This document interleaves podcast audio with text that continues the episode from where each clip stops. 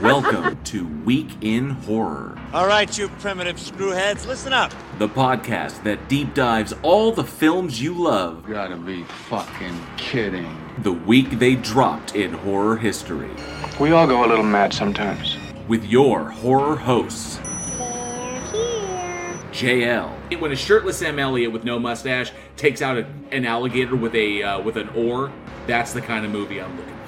Eugene. And we're just casually just like, yeah, so this is probably the best way to go, light someone on fire with gasoline. Alex. It would not be an original lineup if I didn't have fucking technical difficulties. Johnny O. Now it's not in Amityville or wherever it's Amityville. And Aaron. They, they got manure to work with and nothing grew from it. News, trailers, trivia, special guests, and more. You're gonna need a bigger boat. Live show every Wednesday, 7 p.m. Central at youtube.com slash week in horror. Welcome to prime time, bitch! And wherever you listen to podcasts. One by one, we will take you. Week in Horror. Stay scared.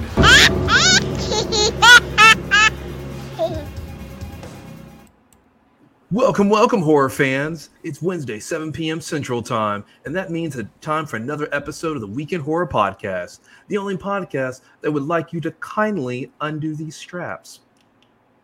you know what that's from, right? No. From The Exorcist. Oh, if you can kindly undo these straps. Yeah, yeah, Yeah, I'm, the, I'm the devil. And would you kindly undo these straps? And if you, dear horror fanatics, are listening to us at the top of the week, remember we do this live every Wednesday right here on YouTube. Come hang out with us and see all the stuff our editor doesn't want you to see. This week, we're select horror films released February 5th through February 11th. Thank you all so much for joining us. I'm Eugene, and with me tonight is JL. Good evening, good evening. Yes, all the stuff our editor, editor doesn't want you to see, like Johnny O popping in midstream just to say hi and uh, disrupt the proceedings. But no, he's he's uh, somewhere crying in his bed tonight because he got the dreaded sicky sicky. So he, he'll be, I guess he's listening and I think he said something in the live chat. He says, yeah, he's lurking in and out of coma mode.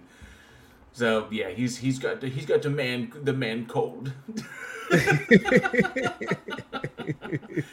man cold, man cold sucks. Man cold is terrible. oh man, so many cool things, so many cool things, uh, and something, uh, and a couple things I wanted to chat with, uh, chat with the live chat about. But how is everybody doing? Good to see everybody. Let's get this banner up here. The, uh, well, actually, for before we do that, we'd have one big announcement we have to make. So we want to welcome, we give you a big formal welcome, the big announcement that we have a new patron for the week uh, who has joined the Week in Horror Patreon family. We appreciate very much. Welcome Paracord Princess to the Week in Horror Patreon family. Thank you so much for your support, Paracord. Thank you. We appreciate that. Big Thank time. you so thank you so much, Paracord Princess. We greatly appreciate it. Big time, big time. Without your, it's our patrons who help us to make this show possible. So whether it's a one dollar tier or all the way up to the six dollar tier, we appreciate every single one of y'all. Y'all help us to do this and all those cool prizes that we give away. That's where that goes. Is of course all the cool additional stuff like the special guest judges and the early access content. So all that stuff is because of you patrons. You you guys make that possible. So thank you. And I see uh, Eugene, you're broadcasting from the set of Paranormal Activity Nine. Oh yeah, absolutely. You'll probably see that door, the closet door creaking in the background. Just ignore it. It does it from time to time. Nice, nice. Well, it's also kind of strobing. The light is kind of like strobing behind you, so it definitely looks uh, definitely looks like you like you're in, on the set of a haunted house. I like to keep I like to keep it creepy. Not only do I like to make horror films, I like to live inside of them too. Induce a little epilepsy in there as well. It's all good. Yeah, absolutely. So- You just like, "Ah." All right, let's see who we got tonight. Let's see who is in the live chat before we dive into our stuff. I see Tony Regime is here. Good to see you, Tony Regime. Where is everybody? We are here, sir. Good to see you. Thanks so much for being here. Cindy Johnson as well. Good evening, Cindy Johnson. Doctor Who Design is here. Says hello. Good to see you, Doctor Who. And I see Travis Brown is in the house. Says good evening, horror geeks. Good to see you, Travis. Another one of our huge uh, supporters. Thank you, Travis. And like one of our one of our trivia champions when we do uh, horror movie trivia night uh, during the After Dark sessions. Although Travis Travis had a knockdown drag out with Johnny O on this last trivia session For those who are patrons, you have early access to that. So you can check that out. It's available on Patreon right now. It will be available everywhere else a month later, but you can hear it. It got it got it got bloody and it got salty. It was quite entertaining. But Travis put up a fight and uh, and Johnny put up a fight, like the best I've ever seen, which is crazy because apparently Johnny's sick right now. So it means he might have been sick while he was like maybe he has to be ill in order to put up a fight. I don't know. Brian Powell is here. Good to see you, Brian. Uh, thanks so much for being here. Casey Cooper as well says, "Well met, all you sicko horror geeks, my kind of people. Good to see you, Casey. Joshua Lee as well, another one of our big supporters. Thank you, Joshua, for hanging out. Sarcasm is here. Says, "Good evening, fellow fiends. Good to see you, Sarcasm. Angel Rivera is in the house. Good to see you. Thanks so much for being here. There's plot hole lurking in the background. Sally Skellington is here. Good to see you, Sally." And Ivy Gentry as well. Thanks so much for hanging out. Paracord Princess just says, just got here. Did I miss anything? No, you did not, and I hope you heard the big announcement. Thank you so much for joining the uh, the Patreon family. We appreciate your support there. Yes, thank you. Awesome. Uh, oh, Plothole says, "Don't make me hop on and take a shit all over you. You wouldn't. You can't shit on the movies and on us. It's one or the other. Okay, because you You only, you only got one load. That's it. One- either save it for the movies or for us. Otherwise, you know, what are you gonna do? Yeah, he's got man flu. Damn straight paracord, para, uh, paracord princess. He's got man flu. Wrote no last name is here. Says he has snot beard. it, it jumped on me. Hang on a sec. It jumped on me a little bit. Ra- uh, wrote no last name. Snot beard. it's, it's probably true.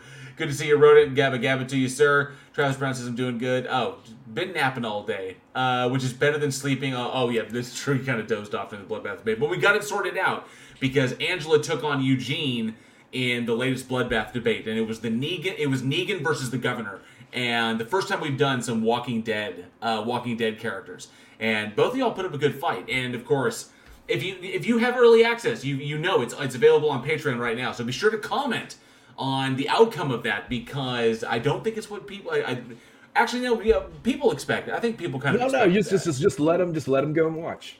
Okay, Let- let them go we'll listen to it. yeah. Absolutely. Yeah. Good, good. Let me see. We got boom, boom, boom, and Nemo eight thirteen. Good to see you, Nemo eight thirteen. Oh, Travis Brown or Poltergeist four. Yeah, he's got that creepy background going on. These films need shitting over. They sarcasm. They do not. There's some good ones here. Come on, man. But we're, we'll get into it. Johnny's not here, so I can do my usual kind of like artistic diatribe without him interrupting my ass. so I'm looking forward to that. Oh, big time, big time. Let me see. Oh, there's Elizabeth Sylvester. Good to see you, Elizabeth. Another one of our longtime supporters. Thank you so much for being here. And Denova28. Hope things are going well for you, bud. Hope you're feeling a little bit better. Good to see you. Thanks for hanging out uh, during this past weekend for the After Dark and the Bloodbath. NA is here. Says hi, everyone. Good to see you, as well as Javier Hara and NA, one of our big supporters. Thanks so much, NA. And I think I got everybody. Wow, I got through it quick this time. I'm getting better at that. I am. Yeah, Like wait till we have like 500 people listening. Ah, that would, that would be rough. Wrote in the last name says the Eugene Witch Project. Dig it. Absolutely. It's very creepy over there, dude. It really, really is. this is my this is see this is my you have like method actor so you have a method director so so i have to keep it like creepy and kind of like have a couple of weird things going on i'll just let their camera roll in the background Sweet. It's definitely early Blumhouse quality that you got going on there, which is really, really cool. It's Very cool. So- early. uh, we just sure, JL, ignore I'm here. I said hi. Oh, I, guess I missed Raven Darkstar. Good to see you, Raven. Sorry, sorry if I missed you. I apologize. I, I thought I got everybody. My bad. And apparently, oh, NA, NA says got to mute on anything about TWD, about uh, The Walking Dead. And then, of course, someone else said something. Johnny O deserves the win because of his bitching about questioning of the Blob's weakness. I that's an old reference, I think, to an old one. But uh, oh, Sir Captain says I'm going to carry Johnny's banner for him since he's all ill today. Oh, someone did comment that you know, I'm uh, J- Casey said I'm going to threaten to ramble on for hours. It's not going to be for hours. It's just going to be for the time that Johnny would normally be here trying to interrupt me and telling me to shut up. So th- that's what he typically does. But uh, now I can I can kind of wax artistically about some of the films. One of them not so much, and it's the one that you know which one I'm talking about. There's no waxing sad. poetic about that piece of shit. so no no we'll, we'll, we'll get get, to it All Yeah, right. i already already have my comments ready for it So, uh, first and foremost, I found this to be really, really interesting. Like, um, he can wax, yikes. uh, so, the first thing I found this really, really interesting. So, this came across the board. Now, we talked at length in the past about Blumhouse's uh, upcoming remakes of stuff. So, Blumhouse you know, has really got the ball rolling on some big, you know, big uh, budgeted productions. They did the Halloween trilogy, and of course, we got when they were remaking Firestarter, and of course, remaking Christine. And so, an interesting thing came across the wire, which I want to kind of want to get people's opinion. Good to see you, Cindy Sue. Thanks so much for being here. Um, so the Razzies, the Razzies, the, the, the kind of like the the the anti Oscars is what it is for the worst performances and all this stuff. And of course, you know, some epic Razzies in the past been like, you know, Sharon Stone and I think for Sliver, and then of course like you know um, Halle Berry for Catwoman, shit like that. But apparently, the Razzies got in trouble this past week because they nominated Ryan Armstrong, the lead actress in the lead actress in Firestarter. She's 12 years old. Nominated her for a Razzie for for uh, worst actress, and apparently the backlash went after him, and they quickly rescinded that and then changed the rules so that nobody um, who is under 18 can be uh, nominated for a Razzie. Yeah, But- you can't you can't pick on a kid. Um, I mean, I, this is the thing. The Razzies are fun. They really are. They're fun, and I also appreciate any celebrity that actually shows up because Halle Berry accepted her Razzie. She actually showed up to the ceremony, accepted it, had a speech and everything, and which shows she is, has a sense of humor about it and she can carry on. So I respect any celebrity that actually attends because most don't. But and the the Razzies being a huge joke, but you cannot go after children because it's just it, you, you're taking somebody who's like just starting off. You have somebody, as I said, limited options for roles, and on top of that, they're a kid. And it's like it's kind of like here, here's the acting community. You suck as an actor. We're going to nominate you and like shove it in your face to a 12 year old girl. It's pretty. Br- it's brutal. Yeah, it definitely brutal. is brutal. And I was, you know, I wanted to. I was looking at this because, um, so Ryan Kiera Armstrong, uh, which she's, I mean, despite the fact that you know she was in uh, Firestarter, she was the lead in Firestarter. She's kind of a veteran when it comes to performance. She's done. I mean, she was in uh, It Chapter Two. She was in Black Widow. She was in the Tomorrow War. You know, she, she uh, the Glorias, The Art of Racing in the Rain. She's also done uh, television as well. Um, she was in American Horror Story double feature, one of those. So she's she's been around a minute and has worked with some really top. She's a part of the MCU. She's worked with- some top-notch directors, and she's got more movies on the way, like The Old Way, which is uh, with Nick Cage, and then of course Wildflower, um, which is a, a coming-of-age drama. So it's not like she, you know, she's like fresh as far as the industry goes. Now, my curiosity is let's say- so. This is where I kind of wanted to get the the live chat's opinion because I see your opinion. Your opinion is that you know she's twelve. Don't don't swing sticks at twelve year olds. It's not. It's it's unbecoming. Although the Razzies is all in good fun. So, being that she's in Hollywood, major motion, you know, major motion uh, pictures, big uh, marketed uh, movies. Uh, Firestarter was meant to be like a major uh, tentpole. So, but but she she gets the she gets the kind of the pass because she's twelve. But she's in this. Her parents put her in this. She she she acquiesces. I mean, you're going to get you know people shit all over the movie anyway because the movie was terrible. But d- should we shield it from that, or is that kind of like the kind of changing in our culture? Well, well, plus on top of that is listen, she knows the movie's bad. She probably she, she does. She probably knew at some point during production because she's been in good stuff, and she's probably read the reviews and has had all those meetings stuff that hey, the meeting was bad, it's a misstep in her career, and move on.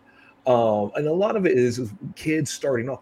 Being a child actor is hard enough as it is. When you hear True. so many stories of so many like Corey Feldman and so forth and so forth throughout the community, and then to have like the audience shit on top of you too. It's it's really it, it is. It's really hard, and we sit back and we wonder why so many child stars become messed up, like Macaulay Culkin, because of how rough it is on your mental state and you're not ready for it. So it's like, why make it harder? When they're 18 and they're an adult and plus on top of that. We don't know how much is maybe her choice and how much is her parents choice. Like because we see a lot of child actors maybe the parents pushed them into it or sometimes they just want to do it on their own. So what if she is somebody who parents pushed her into and then she gets this on top of it? Like it's it can do so much more damage for nothing more than like a joke. It's just not worth it. Good point. Excellent point. For their mental health, and that child actors are their their schedules are brutal enough, and you know putting a child through the rigmarole of what adults have to go, what we have to go through with you know whether it's not just shooting the picture, but you know the uh, the entire audition process, which is absolutely fucking brutal, and then the entire shooting the film, which can be also brutal in and of itself, especially one like that where you know it's particularly dangerous you know, she basically went through the same thing that Drew Barrymore went through when she was that young.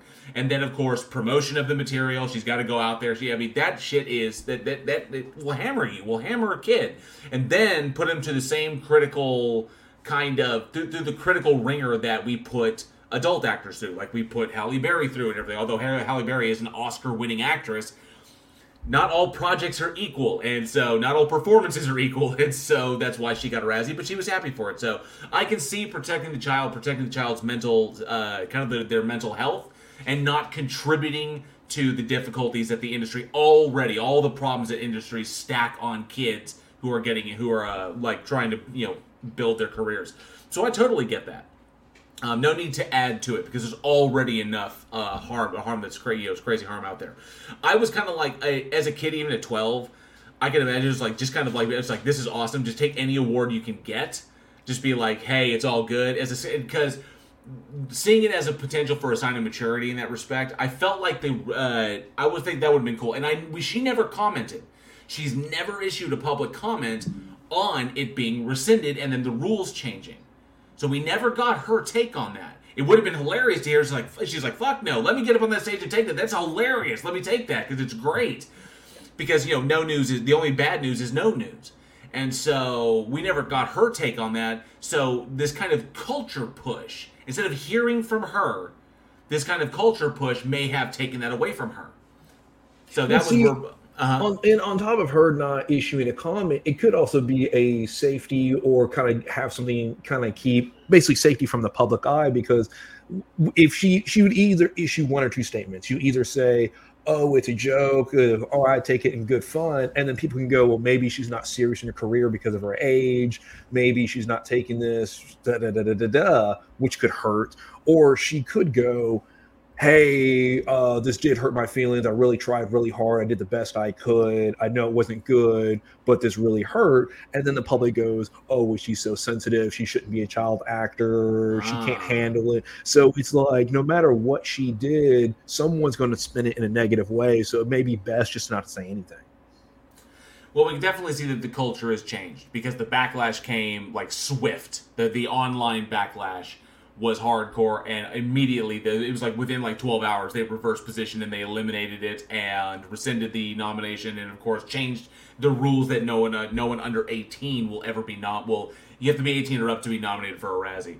So we see that you know I just kind of want to get people's opinions on that, uh, and it was an excellent point that Eugene made there. And I want to hear what the live chat thinks about this. You know, like the culture in itself having an effect on the industry and dictating what the industry can and cannot do, even in you know even in the spirit of fun and lightheartedness. Um, did they go too far? Did they not go too far? Where which side do you kind of fall on this? Can you see both sides? I want to hear what y'all think as well. We do, uh, so let us know, weekinhorror at gmail.com, or of course in the comments down below, you know, what you think of this. And the kind of the future of the public having this kind of effect on the industry. It's just a, like like could there be an effect on awards ceremonies in the future? You know, where you have multiple young actors up for a particular reward or up for a particular award, but there's only the, the only one person can win it. What does that do to them considering they gave their all and they didn't get the you know, they didn't get their achievement. So it kind of swings both ways in that respect. Do we stop anyone who's under 18 from ever being nominated for an for an Oscar or ever being Well, nominated see, for Not necessarily because even being nominated is a reward in of itself. Plus, it boost your career. No one goes, "This is the person who lost the Oscar to starring in their film." They always go, "Hey, Academy Award nominated Academy, actor." Academy Award nominated, yeah. Yeah, and, and so and I so- would say, on my name, I would say Razzie Award nominated. I would do that. but I lost it, which means I'm not the worst. But uh, but the, in terms of the culture as a whole, we're already kind of starting to see change because if you look at the Oscar nominees for like for Best Picture, there are some films that normally wouldn't like Top Gun Maverick. Mhm. The Oscars haven't nominated a film like that in who knows how long. And now Top Gun Maverick is a fantastic film and it definitely deserves it. But we're kind of seeing where the Oscars have nominated a couple of kind of bigger blockbuster films, which they typically didn't do, simply because when the Oscars nominate a bunch of obscure obscure films, their ratings drop. They don't get the attention. True.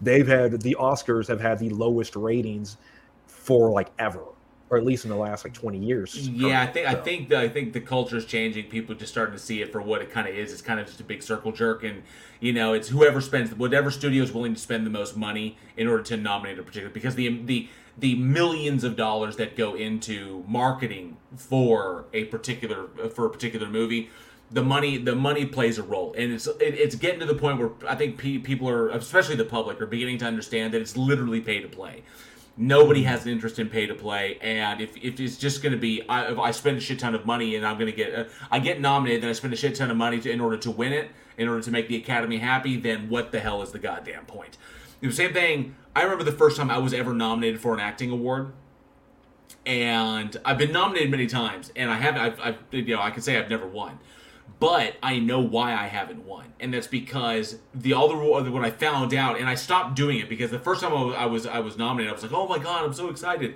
but then I found out that you have that you had to market yourself. You had to go out there and network and market yourself as as a nominee in order to try and get the win. And I was like, why? If I'm good, just give it. Then I then I found out later it's kind of like actually at the time I didn't have a beard, which is hilarious. Um, but then I found out after the fact it was like, well, pretty much the nominations, everyone just gets nominated, and it's whoever spends the most money or is the most popular is the one who gets the award. I was like, well, I'm not interested in a popularity contest. I want to be, I want to win an award because I'm fucking good. But so I kind of gave my th- threw my hands up. So, but it shouldn't be about winning awards anyway. So it's about having fun. It's about making movies, telling stories. So let me see what the live chat is saying here. A Bunch of stuff. Oh, people, yeah, yeah. Plot holes got the got the man flu. Absolutely, yeah. Cindy Sue says leave the kid alone. Got that. Wrote it no last name says, but I'll say leave kids out of it unless the Teen Choice Awards have a worse category. That's something there. That could be interesting. Casey Cooper says, "Hey teacher, leave them kids alone." Plot hole says, "Yeah, t- uh, yeah, look at what the Star Wars community did to Jake Lloyd. Good point. Good point. Don't need to add- don't need to add fuel to the fire in that respect." Yep. Cindy Sue says, "Adult actors have problems accepting rejection. Don't shit on a kid." Yeah, I could I could Sure. definitely agree with that. Absolutely. And let me see. Tony Regime says, "Look at the cycle of uppers and downers that Judy Garland was on as a child actress." Absolutely. Back in back then, there was no regulation. They worked kids damn near to. I mean, the stories that the stories that the original Little Rascals could tell you, you know, the, those old school interviews when they were adults are just freaking merciless. You know, because that that was the industry then. No regulation. No one gave a shit. It was all about you know you know draining every dollar you could out of a star before they lost potential, and then uh, get rid of them. So I mean, you have somebody like Judy Garland, who I don't know, someone mentioned earlier. I mean, put her in an early grave, and she was told that she should start smoking, to because a lot of the sponsors of cigarette brands back in that day. So they Yeah. basically she for her to get work, she had to start smoking. Early grave. Sucks. Yeah, that sucks.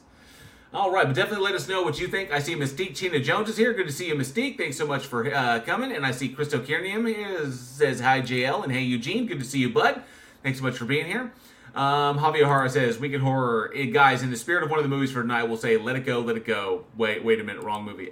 wrong movie. There's actually a funny joke there, but, um, and oh, and apparently there was a roast of Bruce Campbell recently, which I, did, I didn't hear about, but um, it probably slipped by me. Good point. Angel Rivera, Shirley Temple is another example. Absolutely. Yeah, the story she has. Yeah, Yeah. It drove Shirley Temple to run for office. Horror. Casey Cooper. Good point.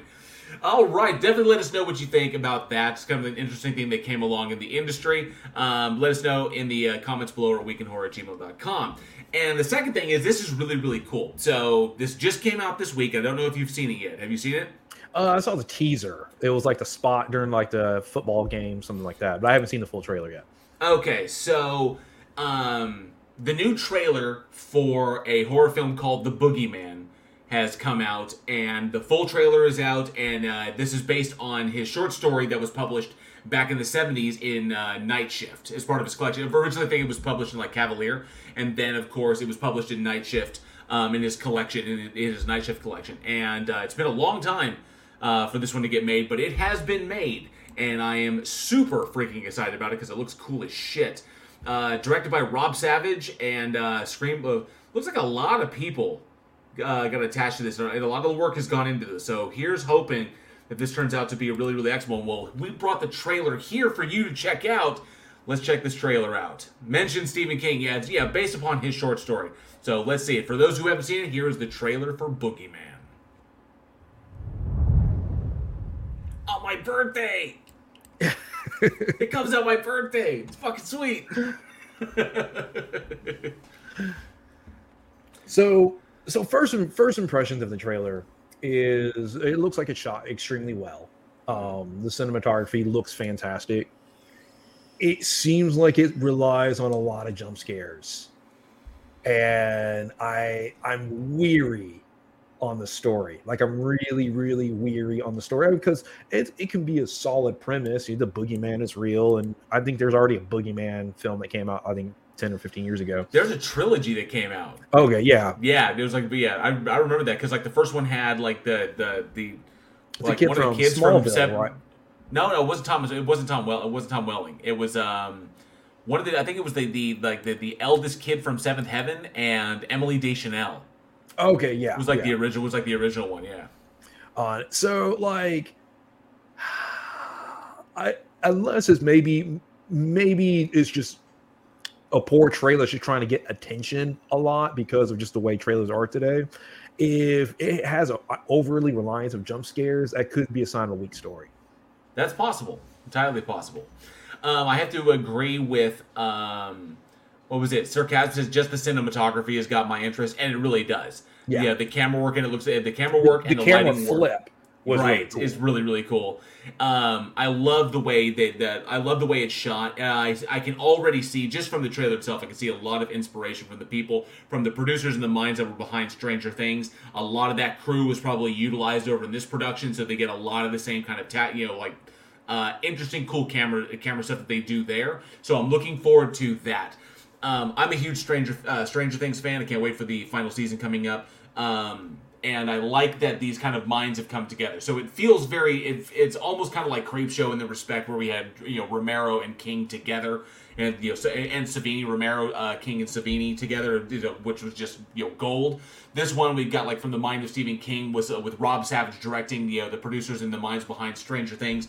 A lot of excellent talent coming in. This is how David Dastmalchian uh, in the uh, trailer. He's always awesome. In fact, he was, if you remember him from Ant Man, he was the Russian dude from Ant Man.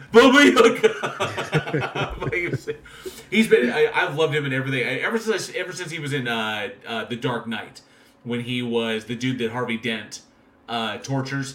to Yeah, get the where he's like he has a name tag. Yeah, Right. So ever since he was in that, I've loved him in everything I've seen it. But I loved him the most in Ant Man, uh, in Ant Man Two, when he was just like, uh, the the scene when he has the truth serum is just fucking. When his friend has the truth serum is amazing. So, but he's such a fantastic actor, and I can't. Barry Watson was his name. Thank you. Um, Barry Watson's Boogeyman. That's right, and that, that was actually a trilogy. There were three films in that franchise. So, but this one's based off the Stephen King novel. So, if you're looking forward to the new Boogeyman coming out this year, let us know in the comments below, of course, at weekinhorror@gmail.com if you are or are not looking forward to it. But it's one of the big horror movies that's coming out this year. Uh, should be really, really good. So, fingers crossed. Hopefully it's good. I'm hoping it's surprising. Like a like it's better than what it appears. Absolutely, I'm hoping so. You know, I, I, I like it. I like anything from Stephen King. So the Netflix stuff that got made, like the adaptation of Gerald's Game, and of course the adaptation of what is that? Um, 1923 was the was. I always screw up the, the year on that. Was it 20, 1923? Yeah, this is 1923. The one with Thomas Jane. Yeah, It was like it was like the, the it was like the Depression era farmer. I believe so. I was, I'm, pretty, I'm pretty sure someone in the comment section will confirm that. Oh yeah, they're probably going to. That's gonna bug me. Oh, I can't remember what the fuck. I was I was thinking about looking it up, but yeah, I can't I can't recall it. But uh, but I liked that one. So oh, Casey Cooper said just bought King's Fairy Tale. It's supposed to be a great book. Looking forward to reading it myself when I get the opportunity. Time is you know time is pressed, so we have many many things going on in the background here. Some big stuff coming up, um, but we you know, all of us are crazy busy. So we don't have like you know, Eugene and I don't have time to get sick and take time off.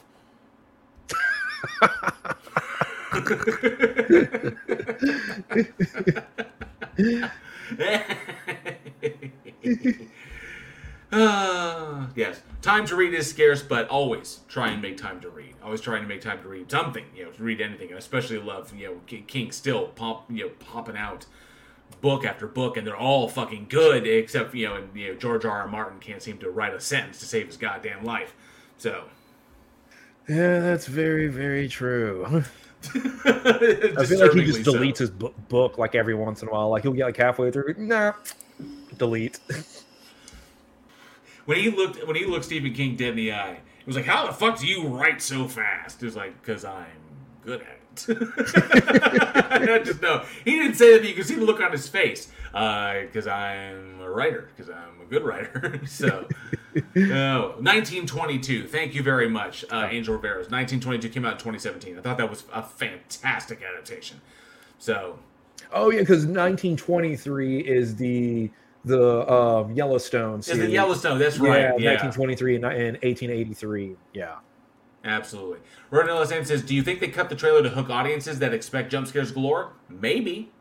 See They that, might. that that's one of my, that's one of the things that now if you watch with trailers, trailers have that little quick insert real Mhm. quick and the, before the trailer even starts because they have to catch people's attention where they're scrolling through on Facebook or whatever. And so that's that's what they use now. So I'm wondering if maybe maybe that's all the jump scares in the entire film, but they pack them together just to grab people's attention. Yeah. Uh, Denova says, I have an original copy of Four Past Midnight. Fan- oh, that's awesome. My kind of Stephen King claim to fame, I have I have two. I have a first edition copy of The Gunslinger, and I found, actually, my wife found this for me, which I thought was cool.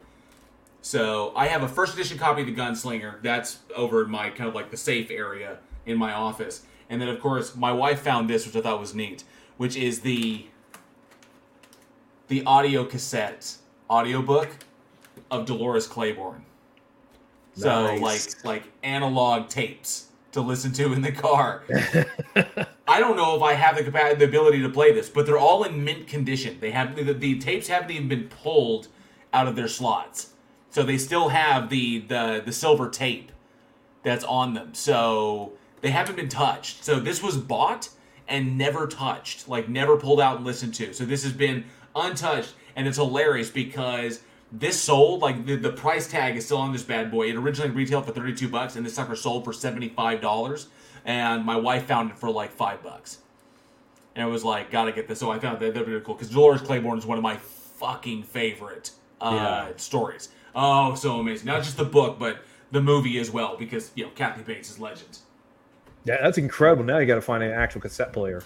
I do, so I can actually listen to it. Um, because the the uh, it, who was it? It was fucking uh, um, Frances Sternhagen did the uh did the uh the audio recording. So if if I remember correctly, I looked that up. Frances Sternhagen, which some people in the live chat may remember.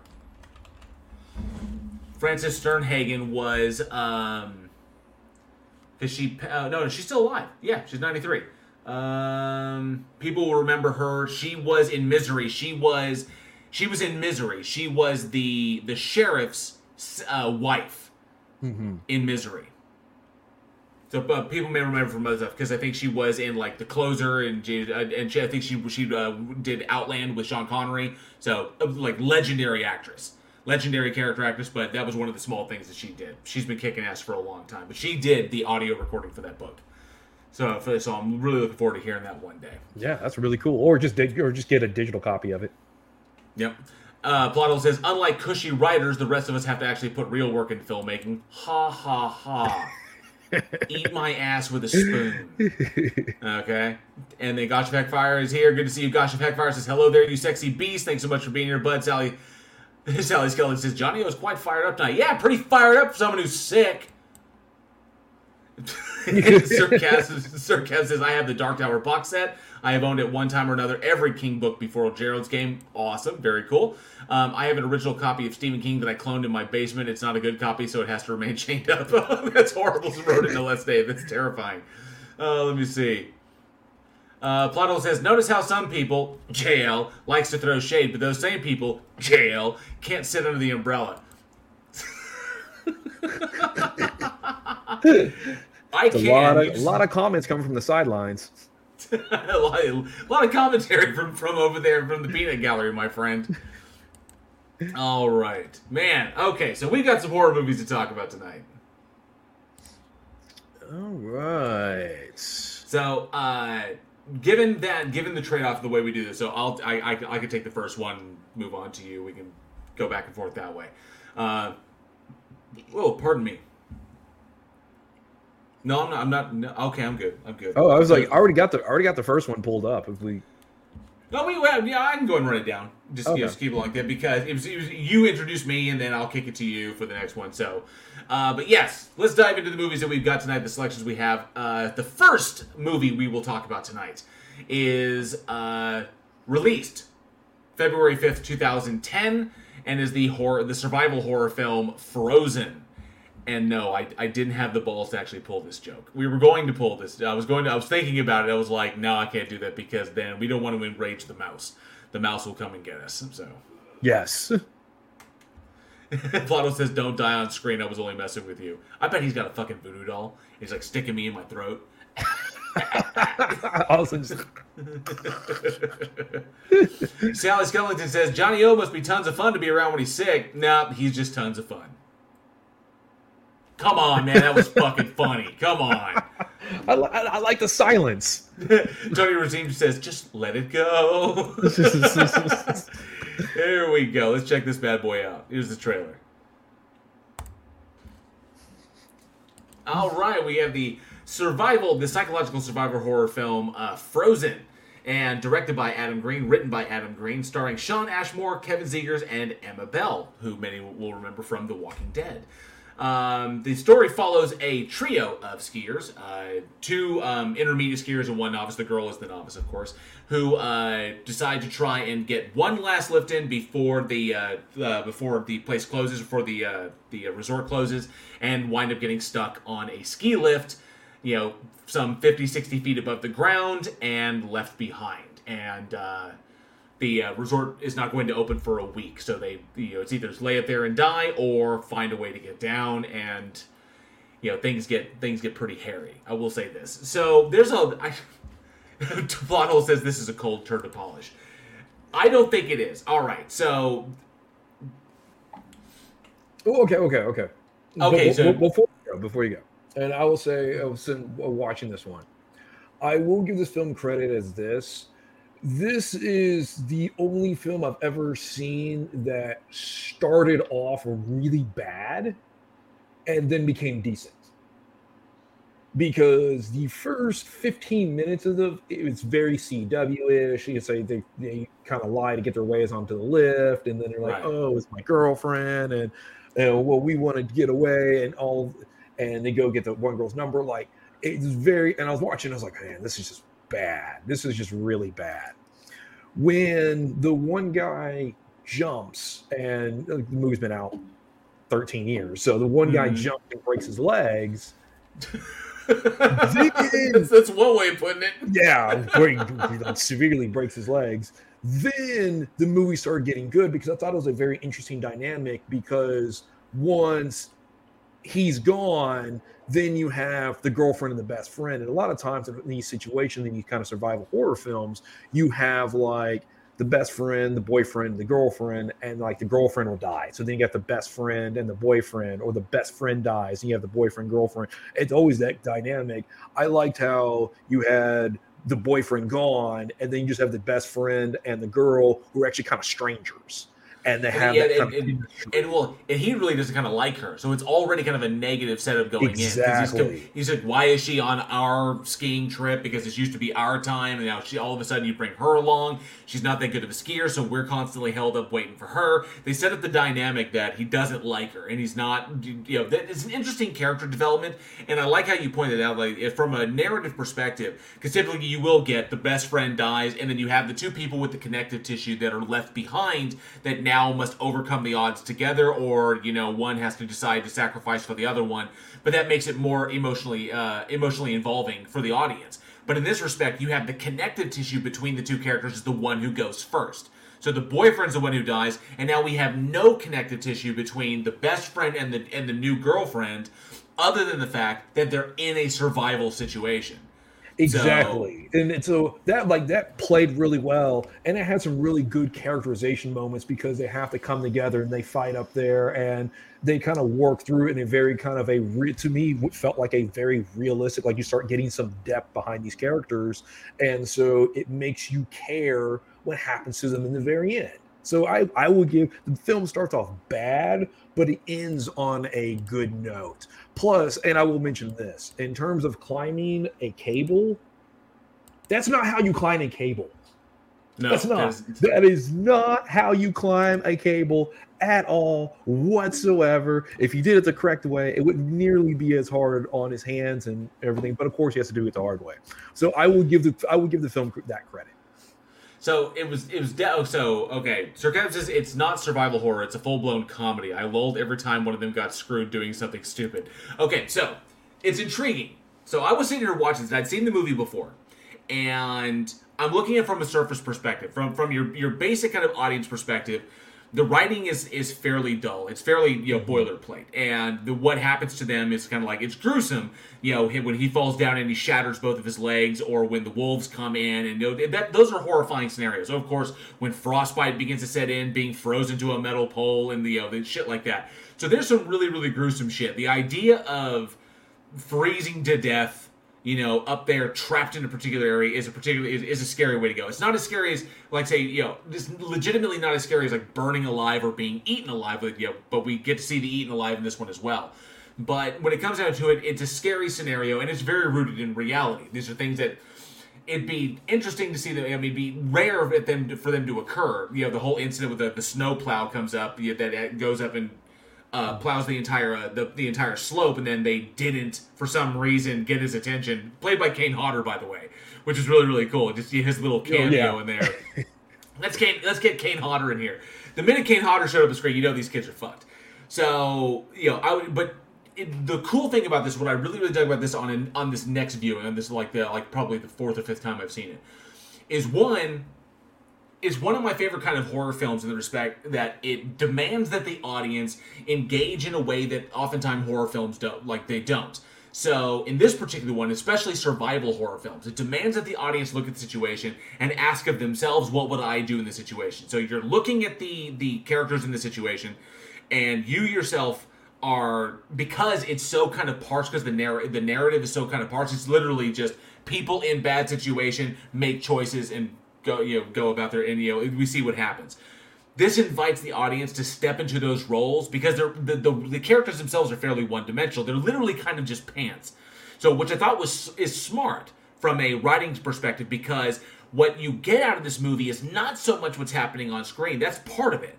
But the most of it is what would i do in that situation? Because it's so easy to put yourself in the shoes of anybody you see on the screen you could be the girlfriend you could be the friend you could be the boyfriend who's like you know do, you know people go skiing all the time.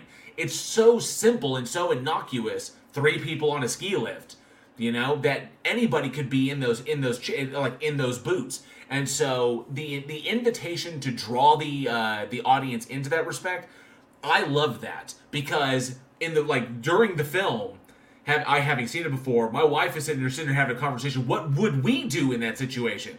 And you know, what would we do if this friend with, was with us? What would we do if another friend was with us? What would what would we do if it was just us? You know, and how to like deal with this kind of crap. And I like that because it's engaging to the audience and draws them in, and that's I and I think a solid point of a good horror film.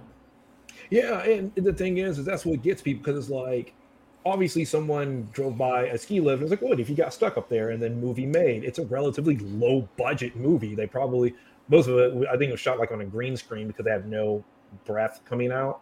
So you set up a green screen and you film like three fourths of your movie just there, sitting in that ski lift. Mhm. But that's the thing when it comes to like the survival movies, when it comes to disaster movies, like Poseidon's Adventure or uh, Tower Inferno. What would I do in this situation?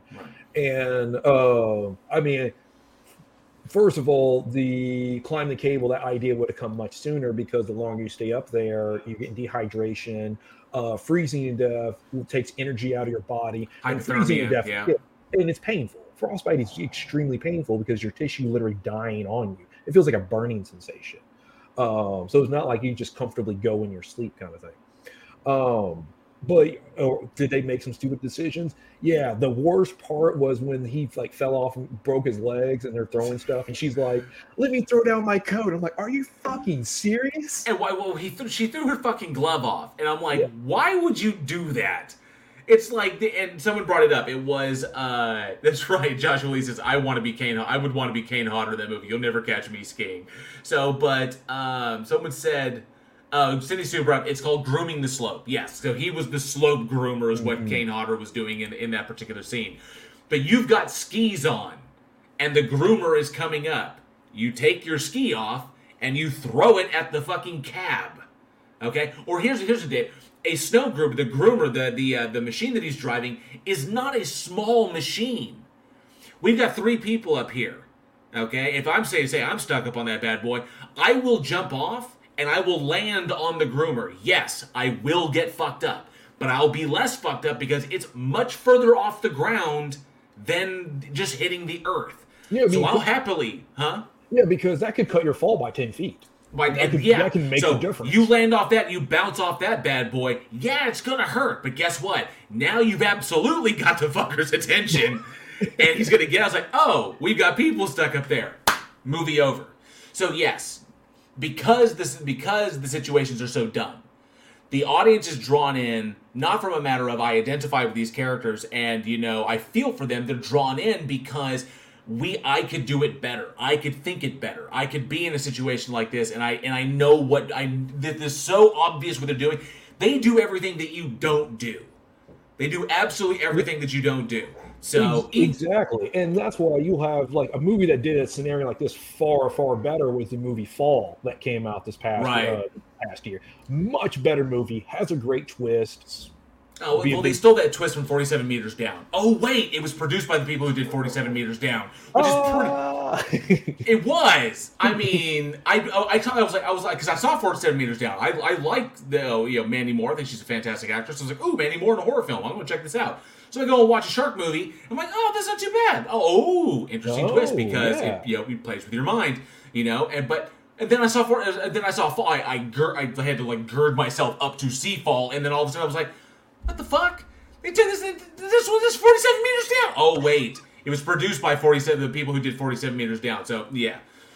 Uh, DeLonghair, good to see you. DeLonghair says sitting on a ski lift is a very vulnerable situation. It does put you in a vulnerable situation until you get off. You are kind of at the mercy of it because you're way up there in the air. So it, it can be it can be dangerous in that respect, but they definitely make a lot of bad choices. But here's what's really really interesting, and, and I caught this kind of going on uh, on this last viewing. You know, because I was able to like, you know, I know what's going to happen in the movie, so I was able to kind of like look deeper, look into the problem with this movie, and the reason why it wasn't stronger is because what I think now. Correct me if I'm wrong on this. I've been looking forward to talking about this for a minute. The problem with the movie is notably the first and foremost is its writing. As far as shooting it, as far as the cinematography goes, as far as the direction goes, everything was pretty much it's pretty much run of the mill. It's exactly what you would expect. yeah. It's by the numbers. It's pretty sim- pretty easily done. But the writing in and of itself, I got something a little bit more. But the problem is, is that the writing did not try to convey what I think the screenwriter was trying was trying to convey. So this was both written and directed by Adam Green.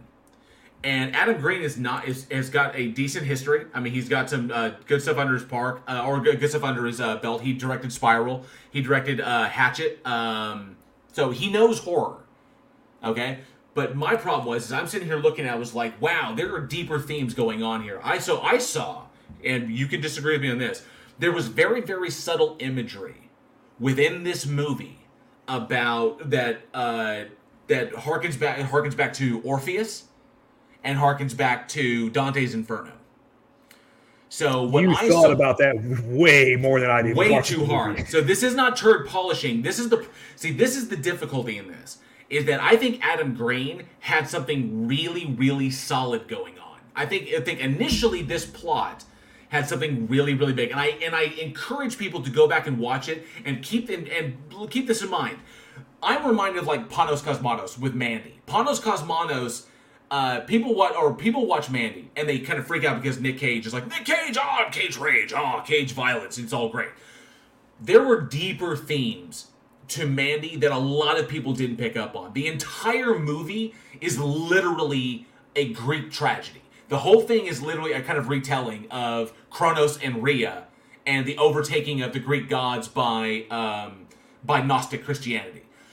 And everybody in the film represents a particular god or a particular entity in Greek mythology and in the history of Greek mythology. So that movie is miles deep. I saw some depth here that unfortunately was not conveyed in the in the writing itself. And I think because this is kind of what happens. Scripts get written and oftentimes people will look at them and they'll be like this is too much or this is too little. Expand on this, pull this back because you're going because the people who fund these things typically look at them and say you'll lose the money on this. But what I saw was hints and what possibly may have been. I'd love to be able to talk to Adam Green about this. But with Orpheus, Orpheus leading out of Hades, okay, and looking back and losing uh, the love of his life as he, you know, as he sees the sun, and he's like, "Oh, it's amazing we see it like that," and he turns around and looks at her, and then he loses her, and then she disappears. So the idea of not looking, the idea, the, you know, the the themes of not looking back, looking forward, are constantly pushed forward by the characters. Is looking towards the future and not looking to the not looking to the past. The idea of him screaming at her, "Don't look down while these wolves devour me alive." You know, and the and the best friend is trying to keep her from looking in that respect. The themes of not looking at the past, not looking at what's going on, and keeping your eyes firmly fixed on the future and what on, on moving forward are throughout the entire movie even after they lose the boyfriend, even after they lose the friend who says, I will be back for you, and he takes off and does not look back, and then is yet devoured by the wolves. And so, and then she herself does the exact same thing, but she keeps her eyes forward and she doesn't stop until she, even when she encounters the wolves, she keeps going, and then eventually she uh, finds salvation.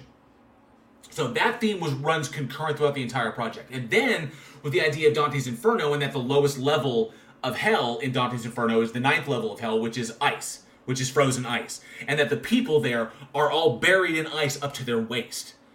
So and they're they're stuck there, in, oh, but they're they're at their waist or deeper than that. So they're so they're frozen in ice, and then you have Satan himself, who has the three mouths on his head, and is eating betrayers, and the themes of betrayal or the sensation of betrayal run concurrent in the characters themselves. The best friend feels betrayed by his friend because he's brought this person in, this person who is intruding upon their ritual. So he feels betrayed by that. He feels betrayed by his best friend for not being warm and welcoming to this new woman in his life, and she feels betrayed because she's not at their level and she's constantly feeling like she's left, like she's uh, left behind and he's wantonly brought her into this without a thought of her feelings in this so everybody's betraying one another to a degree not extreme in the, like judas iscariot or, or brutus but in this respect there are themes of betrayal here and the idea that in the circle of ice in the lowest circle of hell where people were literally the worst betrayers are eaten alive by satan over and over and over again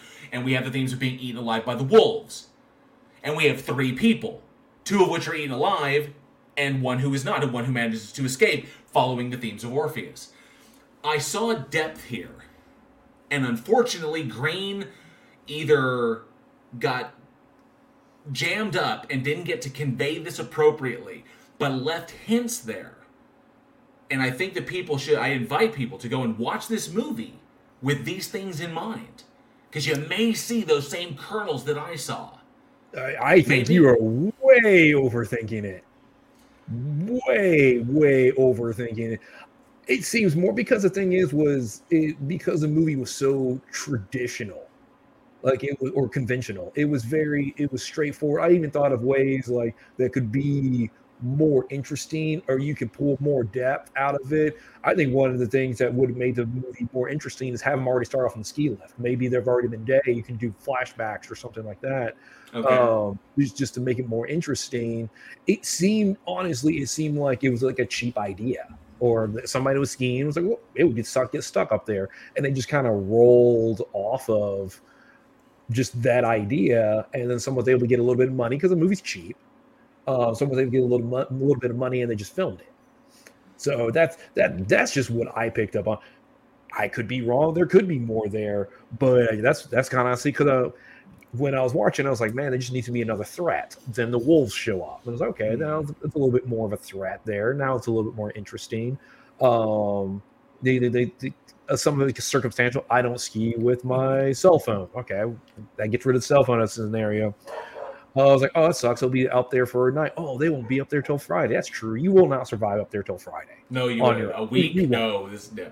No, no, you'll dehydration will will kill you Right. if the cold doesn't. So There's another thing in that they have to move.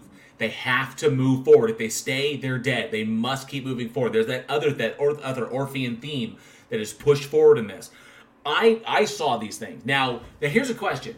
You think you know, and, and it's totally valid. I may be completely overthinking this, but this like this the the, the idea the, the medieval christian idea of hell like dante alighieri's you know inferno like this these tropes are are very old. These are very old tropes that are done uh, for for a very specific imagery. Okay as far as like life lessons or cautionary tales in that respect or to convey a particular thing about you know like the religious world. So my curiosity is so I, I have to i have to uh, you know possibly say that in writing this he kind of you know being a writer he would probably adam green like likely has knowledge of these things kind of pulled from that as far as like an imagery thing. Or maybe just by virtue of kind of like the creative kind of like you know, the creative ether in that respect where two, two people independently can kind of like jump on the same story where he kind of replicated that because the imagery is so profound and he kind of replicated it without knowing it which is why those themes seem to be there. Because they're so evocative as far as like from a visual perspective that kind of like the idea of the the christian the, the medieval christian idea of hell in that respect. So it's possible that, that he did that that that was completely by accident and the themes i'm seeing are are there are not really there uh, intentionally but it's just accidental. It's like because they're so evocative and people touch on them so much these stories have been told over and over and over and over and over again. But i see that that that's what gave me kind of like huh and tell me that Adam Green is, is, is a solid director. I've seen his other stuff. He's a solid director. But I saw some depth there in the writing. It was like, wow. I'm going to keep an eye on Adam Green's future as far as a writer and a director goes because I want to see, yeah, serendipity. Casey Cooper's right. You know, serendipitous. It just happened to touch on themes that are just ubiquitous in human fear. And so the ideas of freezing to death, of being eaten alive, of being uh, you know, isolated and alone in the cold and in the dark. So these are all things that terrify humans. So maybe he just touched on those and they happen to run parallel with stuff that Dante used in his idea of like the lowest circle of hell, removal from all warmth and light, that whole kind of thing. So I kind of saw that. So maybe Adam Green just kind of like tapped into the ether there and just kind of replicated what's already been done, or maybe he saw that and he took that inspiration and it was it's like, ooh, we're gonna tell a really deep story here. And then the fucking studio came along and was like, ah, we can't go that deep because you're gonna like kind of like people are gonna be like, we're not. This is supposed to be a horror film, not physics, not, not you know like uh, philosophy 101 and shit. So I don't know. I, I I'd love to talk to him about it. I mean, so obviously only Green is going to know the answer to that. I just Right. I didn't pick up on that just because it was so standard. If you take something like, for example, like Pulp Fiction, Pulp Fiction's based off of uh, the one poem with the suitcase and everything. It's a very non it's a very non-traditional type of film. Mm. It has a lot of poetry imagery and stuff like that. With, with this one, it seemed so by the numbers like the cinematography is by the numbers, the sound Right. design is by the numbers, the characters, the, the characters' pants are by the numbers. It was so by the numbers. It seemed more like a check in the box than it did in terms of I want to push this theme out. Because a lot of times films that are very dramatic in the themes, you pick up on that. You can pick up even regardless of the gore, regardless of the violence, regardless of what else is going on, you pick up on like, oh, that is That's the theme that they're going for. This, it was a, it's just a step above a TV movie. Ah, gotcha. Okay, interesting. So, uh, Rodel's name says, I swear jail would find the Odyssey in a mediocre episode of Scooby Doo. You never know, man. you never know. hey, say, being a you know, being a writer, you tend to read a lot, and you you. And I'm not saying I've like read everything in the world, but you the more you read, the more you kind of see that there are that there are themes that keep getting repeated throughout time, going all the way back to like Mesopotamia. There are th- there are narrative elements that we've been using since the dawn of human civilization, since we can tell stories. So when it comes to the horror genre, those are going to get recycled. So I'm saying maybe it was serendipitous, maybe not, maybe it was intentional. I, I honestly don't know. But what's cool about Frozen is also it's engaging. It's kind of like the engaging situation. What would you do in that situation? And that's kind of what we want to ask. How would you survive Frozen? Because Frozen, and someone also else brought it up, uh, like open water situations like this are completely Mm-hmm. like you know understand you get left behind on a you know on a snorkeling or on a scuba diving mission all of a sudden you're in the middle of the goddamn ocean. This one you get left behind. You know the idea of being you know abandoned in that respect in a terrifying situation or like you know the pacific northwest you're stuck up there in the middle of nowhere. How would you survive frozen? What would you do if you were stuck on that ski lift in that scenario, facing a week with no water, no food, 50 feet, 50, 60 feet off the ground. How would you get out of it? We'd like to know. Let us know in the comments below, of course, in the live chat, of course, at weekinhorror at gmail.com. I love engaging horror like this. You like that? What would you do in the oh, oh. situation? Yeah, because absolutely, because I mean, some of these situations, I like. There was a film that came out uh, probably about 20 years ago, and I want to say it was a made-for-TV movie, and it was a real story of a couple that got snowed in in the mountains. They were driving somewhere, and they got snowed in, and it was a couple, and they had like their infant with them, and like they were in the car for several days but eventually you like to you, you're going to run out of gasoline for the heat for the car. Yeah. um you're running out of food you don't have water. And so eventually what ends up happening was the husband was like okay well i have to get help because we're going to die.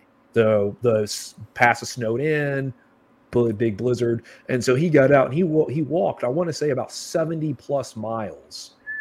So Nice. several days in terms of to finally he was able to get help and she stayed with the infant in the car and they kind of bundled, up the entire time and when they were finally rescued both of them suffered like severe frostbite in their feet and their hands but they all three survived Brutal. So we gotta see. Uh, Travis Brown says, "Just wrap my body around and just let myself be killed." Ouch. City Sue says, "Fall." If we fall down. Sarcasm says, "I'm too intelligent to end up in any scenario that's stupid." Good point. Denova twenty says, "Use my ski to zip line down the cable." Interesting. I don't know. oh shit! No. so like the a coat maybe could go a little a ski is real hard because like you can't center it so as soon as you put your ski on you start going obviously the ski is going to slide to one way or another now it's ski and your hand being torn up on the steel cable Yeah.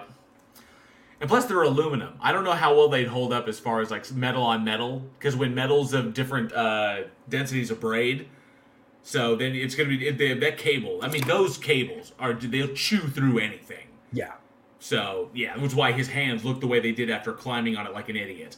So uh, that's why you got to get your legs over the cable also you get your legs Alright. and so that way you can slide you rest your hands you can put your you can kind of wrap your elbow on i mean we did we did it in boot camp so like climbing the cable like that's not hard Brian Powell says, "Use my skills I learned in military school." Good See, point. I'm pre- yeah i'm pretty sure he did the same thing Yep. Uh, Cindy Sue says if you're talking about Wyatt Gray, oh Wyatt Gray, he came back and they both walked with baby in a sort of but, uh, buddled toboggan and walked to safety. Oh, cool. Very cool. Yeah, Rodan you. name says zipline would work until you hit that stanchion. Blap. Coming in hot. Coming in hot. Awesome. All right. So, uh, Metal Metal is an Anvil song. Oh, very cool. Yeah. Uh, let me see here. Uh, yes, Eugene. So uh, I hope I didn't like lose everybody on that one. That's just my take on that one. I saw I was like, oh, I gotta talk about this. Anyway, Eugene, take us on. What's our next one? All right. So our next film we have is called The Lodge, which was released February 7th, 2020. Roll it.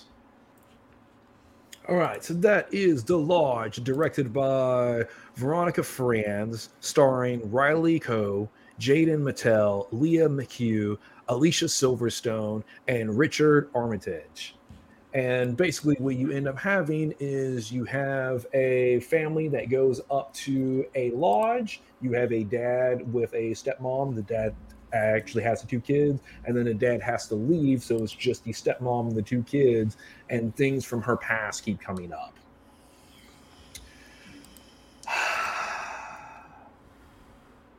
I wanted to it? like it. Okay. I I did. I I wanted to. I I felt like this was a type of movie that was a ripoff of Hereditary oh really? in terms. Well, it, the thing is, is in terms of like the way it was shot, because shot very similar to how, how Hereditary is, and kind of the isolation premise. Because with Hereditary, it takes place in the middle of nowhere. There's a town nearby, but they're kind of still in, in the middle of nowhere.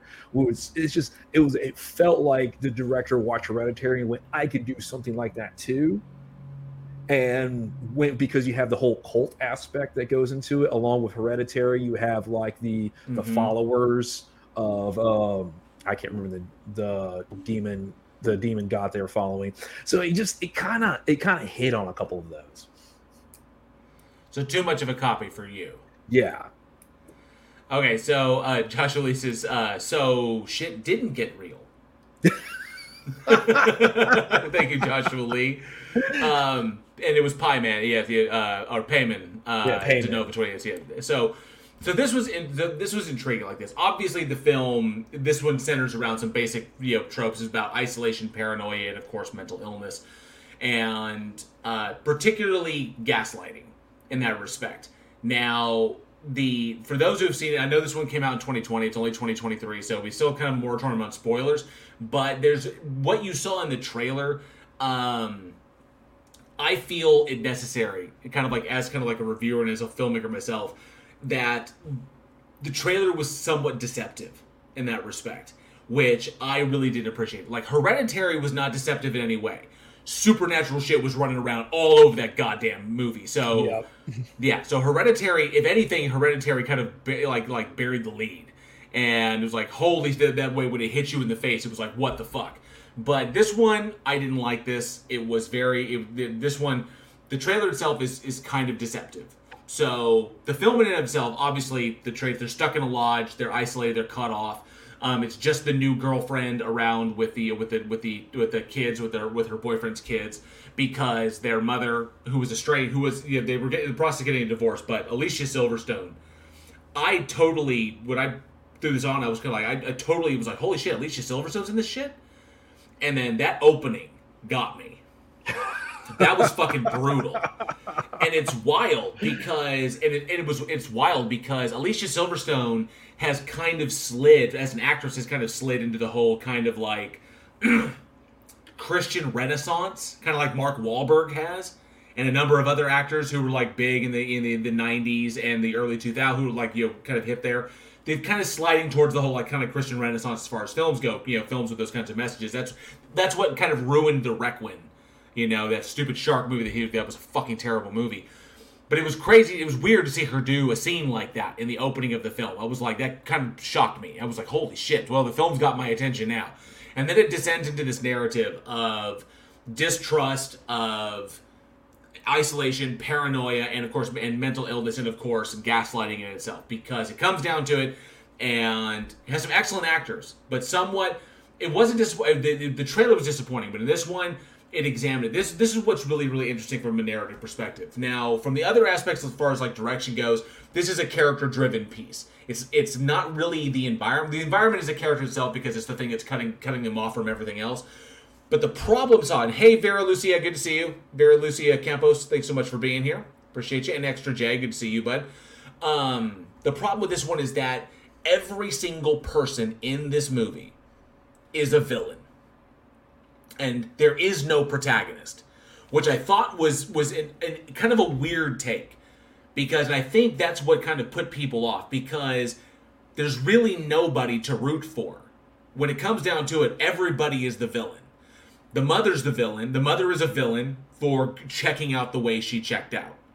The father's the villain because his he's already they're not even divorced yet. He's already moved on and wants to marry somebody else. So obviously, so he's not like he's kind of a villain, villain in that respect. The kids are kind of villainous because they immediately task themselves as to fucking with this girl that they know has mental health issues mm-hmm. and is on medication, is heavily medicated, and was uh, a, like the former member of a cult, like the last surviving member of a suicide cult. So they know all this about her and decide to do this to her anyway. And then she, being kind of like the ultimate villain because of how the movie concludes, because she descends into her paranoia and her kind of cult mentality, and we see what then- happens. Yeah, and then into film. But see, even and even this, this is like this is why I will say this is like the cheap hereditary knockoff. This, I mean, this is hereditary is a very good movie. This is But at least in. Hereditary, there was a prota- there were there were there were victims. There Well, were the victims. There was is- protagonists. We, I mean, we Well, like Uh-huh. okay, so w- going with Hereditary, they're all doing bad stuff because the dad's checked out. You have you have Toni Collette that's doing a bunch of questionable stuff. The older brother gets the younger brother killed. Like there's just, like, they- all do bad the, things. the younger sister. Oh yeah, the younger sister. They, they, they all do they so they, they all do bad things, but there's so much going on. It main it holds their attention. Taking taking the supernatural element out, then you you don't you're not having anybody has Toni Collette's performance. So you don't have a performance that's nearly as gauging. It's not shot quite as well as Hereditary. You don't have the action that goes on. You don't have the disturbing imagery that's still to the scale of Hereditary. So you took Hereditary and then made a milder set like milder slow version of it and you took out everything i mean there's even a model scene in the beginning of the film where Right, she's like looking at like a dollhouse i mean Right. that's uh, the opening shot of hereditary is going into the house it's straight up copy it's copy and they took out all the good stuff That and the you know it- you know the, the shocking opening in that respect, same thing. You know, like it Mhm. opens up with a with a with a pretty with a pretty brutal brutal suicide, brutally realistic in that respect. Um, I mean, there's there's some tough themes in there, but yeah, I can see that it's definitely kind of a, a hereditary rip, and with a kind of almost. And this was what really this kind of aggravated me at this point. It was when she's traipsing through the snow. She's like, "I'm gonna go get help." She's traipsing through the snow and she comes across this like building, this like house that's kind of like partially snowed in. It's like this, literally the, the like the house looks like a cruci- like a cross, looks like a crucifix. So she comes across this cross building in the middle of like this snowy wilderness before she winds up, you know, making a full circle and coming back to the house, which you know reinforces this idea that they're trapped in like purgatory and shit. And so she comes across this, and the way that that was shot, the cinematography on that shot, harkened uh, very much to Lars von Trier. And so I was kind of like, oh, interesting. So we're gonna go into this kind of like this this kind of like metaphysical, uh, you know, meditation on her mental illness and bridging the kind of like gap between what you know metaphysical reality, the metaphysical reality that she used to believe in, and what she knows to be reality now, and how things are gonna start to blur and everything. I was like, but because the supernatural wasn't there, it doesn't mean anything because that's not possible in this in this universe that they've concocted. So it was like hereditary without the bite, and then tries to make up for it with more of kind of like like shocking, the like like the shocking opening, and of course the end of it where it's like this is a it's a bad ending for everybody because there's no good people and there's no protagonist. Everybody's Yeah. a villain into some degree, so we're all just waiting to see who's going to get off and which way and who first and how it's all going to go down. So it became kind of like, you know, it started out there was an interesting concept here, you know, trapped in the snow with a with you know trapped in like the isolated lodge with a, with a potential psychopath. That's something there, but the whole idea of gaslighting her. That's what really kind of aggravated. It's not the idea that I'm like, you know, I understand what gas, you know, the, the concept of gaslighting and how that can be very, very scary, but they there wouldn't be a movie if these kids hadn't been the fucking shits that they were to this degree. And so kids can be shits and they can fuck around with you, okay? Um, and DeNova, I wouldn't even go so far as say Ba- uh, Babadook vibes because that kid, I think, got on all of our nerves. but it's not his fault. It's not. That it's not that child's fault. These kids were deliberately fucking shits for doing what they did to her, knowing full well the problems that she had. Obviously, not being able to you know not being able to you know envision the the ramifications of their actions oh because we're just kids so we're gonna like convince you that you know we're all we all died in our sleep and we're all in the afterlife we're in purgatory we have to like that it's like what the fuck man That's some psychotic level bullshit. That- the level of planning that it takes Ugh. to do that's not like a little whim like a oh we're gonna go we're gonna like trip you and you fall down the stairs or something like that the, the, the amount of planning and conniving it, so and faking faking hanging himself and shit. It was like Yeah. what the faking a suicide that knowing it's going to trigger her. That's the absolute taking away the meds. That was fucking evil, is what that was. That was beyond the pale. And so I'm looking at, but but then the kids are like, "We're so sorry. We didn't mean to. We were just fucking with you." And then she's already gone completely batshit. She's just trying to reconcile how this is all going to end. you know, she's already got the third act in mind. These kids still think they're playing in Act Two. She's already is like, no, this has got to go down this way. This is the way it's always meant to be. Uh, and so that's it, you know, and the shit with the dog, you know, it was fucked up, and that's why it, it put me out of it because not that it was a bad reveal, kind of like, oh, ha, ha, we're fucking with you. They went to some le- some extreme level shit. This like you know some pathologically psychotic level shit, faking your hanging in front of somebody whose entire family killed themselves as a part of a cult. That's pretty fucked up. that's, so that's a psychopath like kid like if they grew up Yeah. to adults then it'd be like oops i'm sorry i killed shit that that is shit that villains do to protagonists. Yes That is what they do to protagonists. That is a villainous maneuver. So, you know, and that's why it kind of took me out of it. And I and I totally get the it, it, it was like a it was a hereditary rip. Use the same kind of visuals. You know, utilizing the the uh, the miniatures, utilizing the miniature house and the miniature things uh, to kind of foreshadow what's going to happen in the uh, in the film. So, all because they don't want a new mommy. Fucking weak. Whatever. And and it's like, yeah, Joshua Lee was, huh, shows how much Hollywood follows the money. Seems like this movie got good reviews from the mainstream, sort of. You know, it got critical, it got critically, critically good reviews, but lukewarm reception. And I think it was because of the twist, because it was lauded up as a supernatural horror film in the vein of Hereditary, when it turned out to be a non-supernatural film that rips Hereditary. So, Yeah, I mean, it's just it's like they watched Hereditary and they're like, okay, this is everything we like about it. Now we're gonna do something completely different. And I because I mean, in Hereditary, what are the scenes you? What are the scenes that stand out? Her with the piano wire, her banging Ugh. her head up against the ceiling, the husband catching on fire, like there, all this like, man, this is oh my god, like the climax of that film, and this is like, that's it. slow and brooding and kind of like you know methodical and you know you see where it's going. It's like it's like watching a car accident slow motion, but then the car accident doesn't even turn out to be really that bad. It's like, yeah, it's like a fender bender. Yeah, everything is just kind of like it's kind of everything is kind of telegraphed, which is just a bummer in that respect. There wasn't anything really, and probably in a post-hereditary world, there's going to be a lot of shit that's telegraphed because now we're going to be in the uh, we're going to have hereditary eyes, be like, oh, I see where this is going. Oh, and then it doesn't go there, and ultimately we're kind of like depressed because like, oh man, it could have been this, but they decided to go this direction. I think there was a lack of courage on this particular film. Um, Oh. I think that they could have gone in a particular direction. They had like there was I think there was an urge to kind of like a feeling it was we want to do this, we want to go this way, but they didn't have the stones to go all the way through. Um, whether that was the director's choice or whether that was studio involvement, I don't know. I could you know unless something somebody says something. But uh, it was a whole lot of yeah, that was some Dexter level plotting. It absolutely was because they actually use the dollhouse of the miniatures to kind of plan out what they're going to do Yeah. as kind of like they mo- they mock modeled it. They modeled their plot out. It's like what the fuck, man.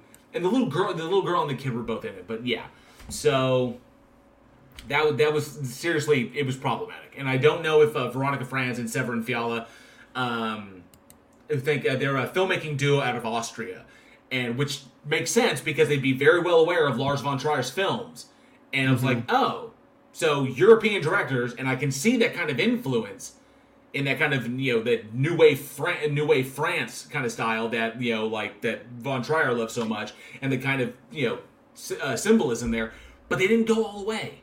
Maybe it was Cold Feet. I don't know. Um, they did their debut film was Goodnight Mommy, which is fucking wild because Goodnight Mommy, the Ger- German version, not the Amazon remake, but the, Ger- the but Goodnight Mommy was fucking brilliant and terrifying in that respect. The idea of the dissociative personality, the twin that's not that's not really there, and the other, that was fucking freaky. and then they turn around and deliver this this lukewarm deal. Maybe it's because it was you know maybe it was because made for Americans. I don't fucking know. I mean, the thing is, is like you have the second one where it's like now you probably got like some more studio money behind it, and you're right. The whole thing was the fact that there were no chances taken. Like they could have gone supernatural, or even if they didn't go supernatural and they wanted to just be like, okay, we want to be like just a cult and show what people can do in that aspect of it, you have to have something to take some kind of risk because when you have Lars, he takes risk all the time. Lean into Oh, yeah. symbolism, lean into the metaphors, lean into those themes, really, really make it something where it's like this haunting imagery. You're already in the cabin in the middle of nowhere. You, there's some gorgeous landscape that you can take advantage of. Really, really lean into it, and they just didn't. They just is right. Is luke, lukewarm, lukewarm It was a shame, but it was it was wild because there was so much talent there. Riley Cuff is a, is a, is a really really talented actress. Uh, Richard Armitage, um, if you've seen him in his BBC in the BBC productions, he's been a part of is really good. Jaeden Martell, that kid is like busy as shit. He is like working his ass off ever since you know it. Um, so yeah, a lot of talent in this movie, a lot of talent behind the camera, but unfortunately, just not a lot of courage behind the camera, which is a damn shame because I expected a lot more from that filmmaking from the filmmaking duo. But you never know. We see we they have the talent. Maybe they just need the right project. Maybe that that might be it. I'm Yeah, not maybe, sure. maybe maybe that. So, Yeah. but I want to go ahead and I want to ask the audience: Does gaslighting scare you? There's a lot of gaslighting in this film. Does something like that, maybe taking driving somebody crazy, is that something that's a general scare for you, or is it kind of like a eh?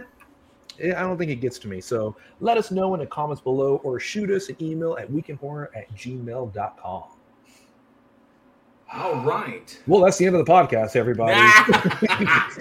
now we'll get we'll get through these ones. I mean, I don't have I don't much to say on this one. I just have a couple of comments on this on this next one. I mean, so yeah, let's just get through it. The next film that we're going to be talking about tonight is released February 9th, 2008.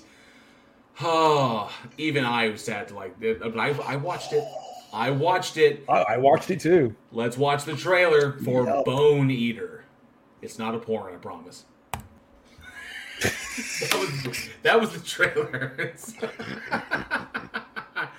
Let's try and run through this one. So, Bone Eater was a made-for-television monster movie written and directed by Jim Wynorski and starring Bruce Boxleitner, fucking Bruce Boxleitner, Michael Horse, and Claire Bryant. And of course, people might remember Michael Horse from uh, his role in uh, Twin Peaks because he, uh, I can't remember.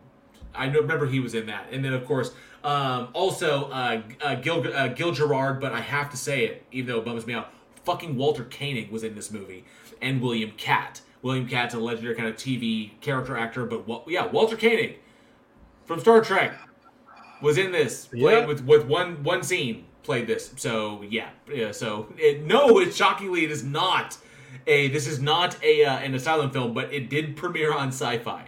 So this is a sci-fi monster movie. But the film essentially centers around uh, this unscrupulous uh, land de- uh, land developer Dick Kranz who ignores the protest of the of the local Native American tribe and he uh, decides to like plow over this area for this new resort that he's gonna that he's gonna bring in and he winds up disturbing this grave or disturbing the like the like the I guess the grave of this monster called the Bone Eater and it then resurrects and then is like you know wreaking havoc across the land and then Bruce Boxleitner has to Boxleitner has to d- reach down to his Native American heritage and fight the monster to destroy it.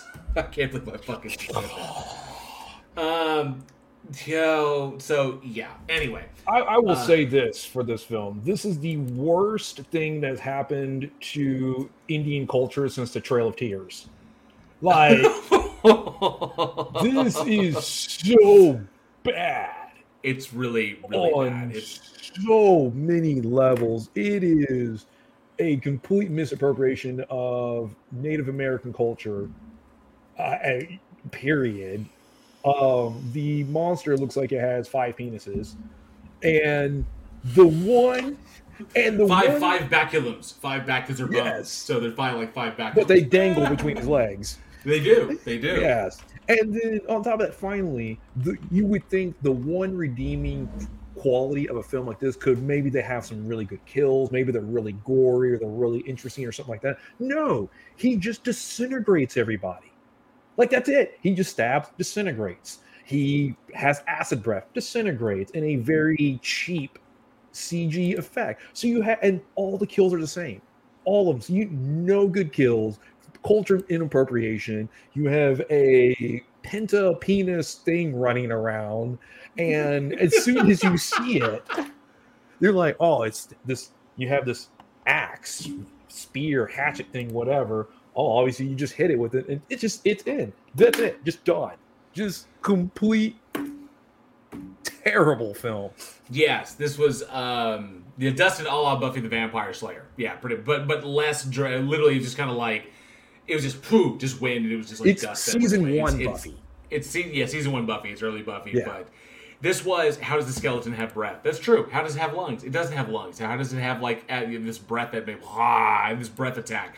This is some sort of like D and D monster that they they thought up that you know it's like it has an area of attack effect with its breath attack, and then it has like a a it has like bone weapons that it just kind of like materialized out of its body. It has bone knives that it throws and dusts people, and a giant bone sword, and then of course a like dust bone dust stallion that it runs around that is like faster than cars and shit. So yeah, the the the big thing on this one is like this thing was fucking embarrassing. This is an absolute embarrassment of a film. I don't know why led the legendary Bruce Boxleitner would have would have signed on to this one. Yes, you're right, Casey Cooper. D and D is better than that. It absolutely is. And we were talking about the Um, Wayne's film too from 2000. so uh, this is it. The thing that I got about this one is that the uh, the Indigenous Americans deserve better than this. They, I, I like for example, an excellent example of Indigenous American representation would be the film that we watched before was what uh, a film that we talked about before on the show. Um, Don't say its name, which ostensibly was a Wendigo film in that respect, but it was more like a kind of possessing entity that jumped from person to person in order to wreak in order to wreak revenge on the on the name of the tribe. So it was like summoned up by the tribe. That's based on a legitimate legend.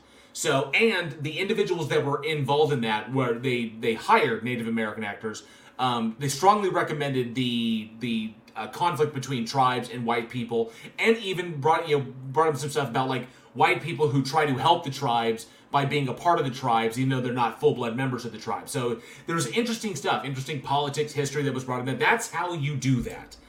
This is not how you do that. This thing is fucking embarrassing. It's an Indian tribe, it's a Native American tribe that doesn't exist. It's a monster that doesn't exist. And you have fucking Bruce Boxleitner donning war paint and using this like tomahawk thing at the end to fight a CGI, a CGI bone monster with five baculums swinging between its legs. this is problematic. This this is not which of course it is sci-fi. So that's what sci-fi kind of does. It's lowest common denominator shit, and but I think that films like this do way more harm than good. That I know that sci-fi does low budget shit, but if they want to do low budget shit, fucking do Lake Placid five, six, seven, eight. Do Anaconda like five, six, whatever. Do fucking more giant octopus versus mega shark versus you know crocosaur. I don't give a damn shit like this is fucking embarrassing because no one should have signed on to this fucking thing. And I'm, I was shocked to see uh, Michael Horse in this after him after watching his performances where he where you know him being a part of productions that really respected indigenous american history and legends and their mythologies and their history and then he turns around and is in this this was kind of this was embarrassing and really kind of pissed me off so I mean, it really is. This is this film is pure trash. There's so many great films that talk about Native American culture. Even Prey that came out. Um, oh yeah yeah the way the way they treated uh, Indigenous Americans is phenomenal. Hiring Indigenous American cast and then really really leaning on them into on their culture experiences. Prey is a fantastic film. This is like someone who read a paragraph in a history book about Indigenous Americans and then decided to write a movie about it. And it's insulting and it's bad in every way. This was some it's another type of film that I don't even think anybody really cared. It could have just been a check and ball, like The Butcher, just a film that's it's just a check yeah it's it's, it's a paycheck in that respect but I, you know like i said there's something I think that people, which is worse, this or Manos Hands of Fate. This is worse than Manos Hands This of is worse. I like Manos. I like Yeah. Manos Hands of Fate. I've seen that film at least ten times because at the very least, that's a fun film to watch to have some drinks and laugh. This is like, I have no interest in ever seeing this movie again. Right. None. Sir, Sir Kevin says when the Native American actors call themselves Indians, they're just beyond caring and want the money. Agreed. another example of of another uh, uh, T- uh, Taylor Sheridan's Yellowstone does a does an excellent depiction of ind- Indigenous American history, and of course the politics of modern day reservations dealing with land grabbers and people, you know, corporations trying to come in and, and, and take their land from them. And you give them a bunch of money, but then they lose their heritage and they lose their, their they lose their land. It's something that they face today. We need more productions like that. More productions like Prey that actually shot the film in Navajo, which is fucking crazy.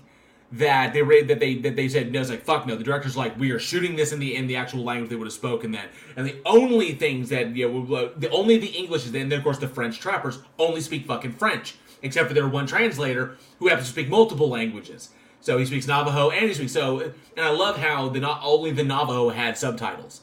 The Navajo had subtitles. The French did not because the Navajo wouldn't understand what they were Yeah, saying. she does. She doesn't understand what they're saying. I like Right. that aspect of it. I really brilliantly done. Yes. That's what we need. Movies like and yeah, Sally Skeleton brings up racist is all hell. There was a lot of casual racism in this fucking movie, and that's what really, really aggravated the shit out of me. And wh- I don't, I, I, I don't know why Michael Horse. Um, it was and it was he was Deputy Hawk in uh, Twin Peaks in David Lynch's Twin Peaks, but he's played a number. Of, I mean, that guy goes back to, to back to like the Lone Ranger, so I know he's dealt with it, you know, to a degree. But this is almost like that fucking so like Sonny, uh, um, oh god, fucking Predator, Billy, Sonny, uh, Sonny, um, God, fucking damn it, you know. Oh, you're talking about from the first Predator? Yeah, yeah, from the first Predator. Um, Yeah, Sonny uh, Landham. Sonny Landham in that fucking uh, junkyard possession movie we watched. Oh, You don't even remember it. Where fucking Sonny Landham shows up. It's like Yeah. the worst interpretation of Indigenous Americans, but Sonny went along with it. And that dude, that dude, that dude, I believe, is full blood Sioux. So you know, it's disturbing that respect, and I didn't like it. Um, there's so much far better stuff, and you know, Sci-Fi also produced Farscape. You know, it's hits and misses. You know, that's what it is. I mean, Um, It, re- it really is. And the thing is even aggravating, it doesn't even get like a time pass because the movie came out in 2008. Right. Like I'm not I'm not going to forgive movies of the past, but at the very least on some of the older stuff, you can go like maybe ignorance at the time. You can at least maybe add a little something there. 2008, you should have known better. we can do better than this. Yeah.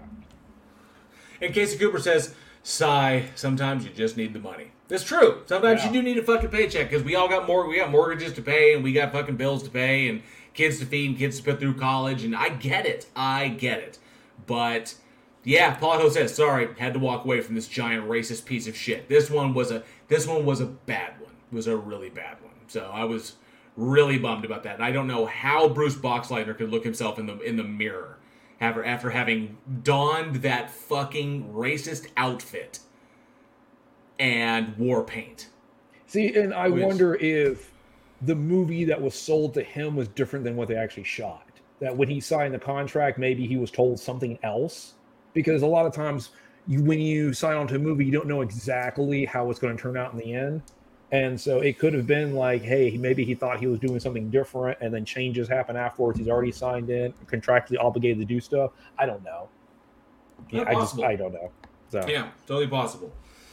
All right, but um, yeah, that's pretty much. There wasn't much to say on this one. The CGI is absolutely terrible. Directing was subpar. The acting was, uh, other than the the couple of known actors that are in there that know how to at least deliver lines convincingly, but it was just it was just trash. It was way too much racism, casual racism at that. Way too much misrepresentation. Just a fucking insulting movie, you know, left and right. And I was just it was more aggravated. I was like, what the fuck? How did they get away with it? I've seen a lot of bad fucking monster movies. Guess what? Roger Corman has got the goddamn title on bad monster movies, and that fucker hasn't done. And that dude never needed to be racist to any fucking culture, ever. And I, you know, and Yep. I mean, I and Carnosaur is up there and fucking terrible. And you know, there's just there's no need.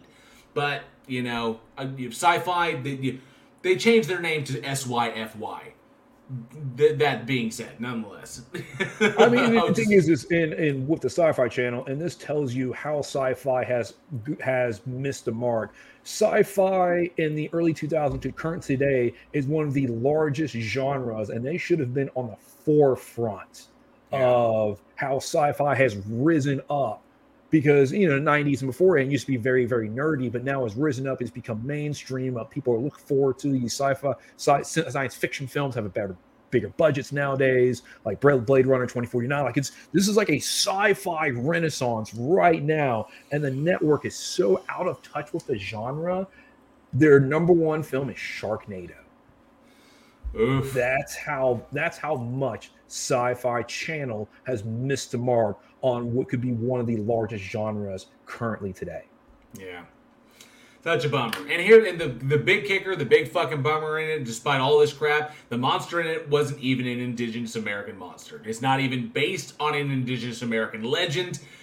And because you know we currently have a project in the works that I've done a ridiculous amount of research on in order to try and do the same, a, you know, a, a horror movie around an Indigenous American uh, monster. This thing doesn't exist. Nowhere in any tribe whatsoever does this fucking thing even remotely you know it's not even like an adaptation of something else. But i do want to ask the audience when they do them well or when they do like they tell stories about the like the narrative surrounding an indigenous american monster or legend what is your favorite of the ones that they have done movies of or you know what's one that you wish they did a movie of your favorite indigenous american monster or legend let us know in the comments below or of course, get in the live chat, of course, at weekinhorror at gmail.com. I'd be very curious here. It's like, like which one you dig? You know, Skinwalkers, Wendigo. You know, there's so many uh, to list. Let us know what your favorite is. And there you go. Denova 28. Wendigos. Something about Wendigo. people, man. Eating people just kind of freaks people out. So I get that one. Better Oh, than just, man. just badly disintegrating people. All right, so I see that you kind of like you you like kind of ugh on this one, but there's some things to say about this one. Take us home. Take us home with, with this last one tonight. All right, so the last one we have is The Lost, which was released February 11th, 2008. Roll it. That is The Lost, directed by Chris Sivertson and starring Marc Senter, Shay Astar, Alex Frost, Michael Bowen, with also Dee Wallace. Mm-hmm. And basically, what you have is you have a teenage serial killer who ended up killing two girls early on, and then it, cu- it cuts to a couple of years later, and basically we return back to him. Kills start coming back up again, and shit definitely gets real. Yeah, I Oh, would yeah. say I would say this shit absolutely gets fucking real in this one. So uh, th- this particular film, so so yeah, the film in itself is, a, is just a brutal and uh, oh sorry, a gritty and brutal kind of exercise in just violence and sex and debauchery and all kinds of shit. Exactly the kind of stuff that Jack Ketchum write that Jack Ketchum wrote about before he passed away. So Jack Ketchum's books, you know, if you look through his his uh, his bibliography, it's kind of like that was where he kind of like it was where he kind of like lived. The idea of a, of a grittier kind of underbelly version, kind of a Hen and Henenlotter version of like Bret Easton Ellis's viewpoint on like life in and of itself and kind of on the world. How it's all pretty much dog eat dog, a very nihilistic, very cynical look at things. And he took that sensibility and one thing that jack ketchum really dug was also true crime because he did uh, a story a novelization of the gertrude Baniszewski murder um, the, about the girl that was tortured in her basement by the lo- lo- local neighborhood boys called the girl next door the lost was also based on a legitimate serial killer um, that kind of hit the press he you know killed a few people and young guy named ray and I don't, didn't want to get too much into that one, but the purpose of this one is kind of this is an adaptation of his book, which was adapted from the story of this legitimate killer in that respect. The thing about this one, and it is a horror film in that respect, and it's got uh, it's directed by Chris Sivertson, who's a big you know Ketchum fan. The one thing that stuck out to me is like I kept asking myself why. Yeah. So I didn't see the the point of it other than just simply say this was an evil person who did this evil shit. Sure, but there was nothing deeper beyond that. It was literally just watching a character unravel to the point that mass murder ensues and a killing spree ensues and it just gets fucking insane and then it just ends. So, you know, I've seen bio- biopics and, you know, you're done on actual, like, legitimate killers. Mindhunter was fantastic. The new Jeffrey Dahmer series I thought captured it quite well. Evan Peters did good. You know, Jeremy, Jeremy Renner did well with uh, with Dahmer. I've seen a bunch. Kane Hodder was actually pretty good um, as a Gein when in his depiction. Say you know, Steve Railsback as well, but I've seen him before. But this one just kind of I I get it's true crime, but I didn't see a fucking point a point to Ketchum's vice for ultra violence. Like why? And Yeah, agreed. Because if you take a film like Ultra Violence, while you take the film Natural Born Killers, which Natural Born Killers is a fantastic film because it has it follows the America's obsession with serial killers in, into that culture, the way it's shot like a TV show, heavy me, heavy like heavy media, even the stuff where Juliette Lewis is with Rodney Dangerfield is shot like a sitcom. It's that American Yeah. culture behind it. So it doesn't necessarily explain Woody Harrelson's ultra violence and oh, obviously she kills her she kills her parents and they become you know serial killers. It doesn't go too deep into it. It still has it still has themes to it. It's still like this is a reason why this is how this is how we can fall in love with something like this. Whereas this film, it, it kind of it just felt pointless. it felt empty. Yeah, it's just yeah. like I'm just watching fucked up stuff for the sake of watching fucked up stuff.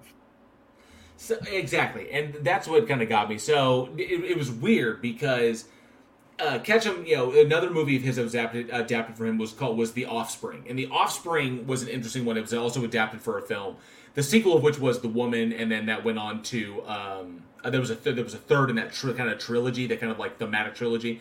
But uh, the uh, The Offspring was about a a group of cannibals of like almost feral cannibals that that nomadically traveled up and down the eastern seaboard, living in the caves off the coastlines, then coming out at night to attack tourists and, and eat them, and then scurry back into the wilderness where they couldn't be found into their cave systems. And so, which is an intriguing concept, but the whole project was just done up for the gore and the horror and shit like that.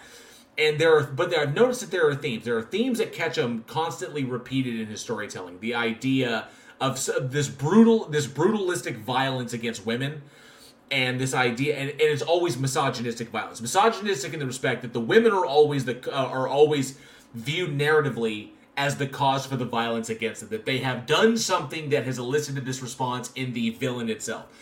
And it's weird that you brought up natural born killers because there was a lot of attempts to kind of mimic uh, oliver stone's cinematography in this.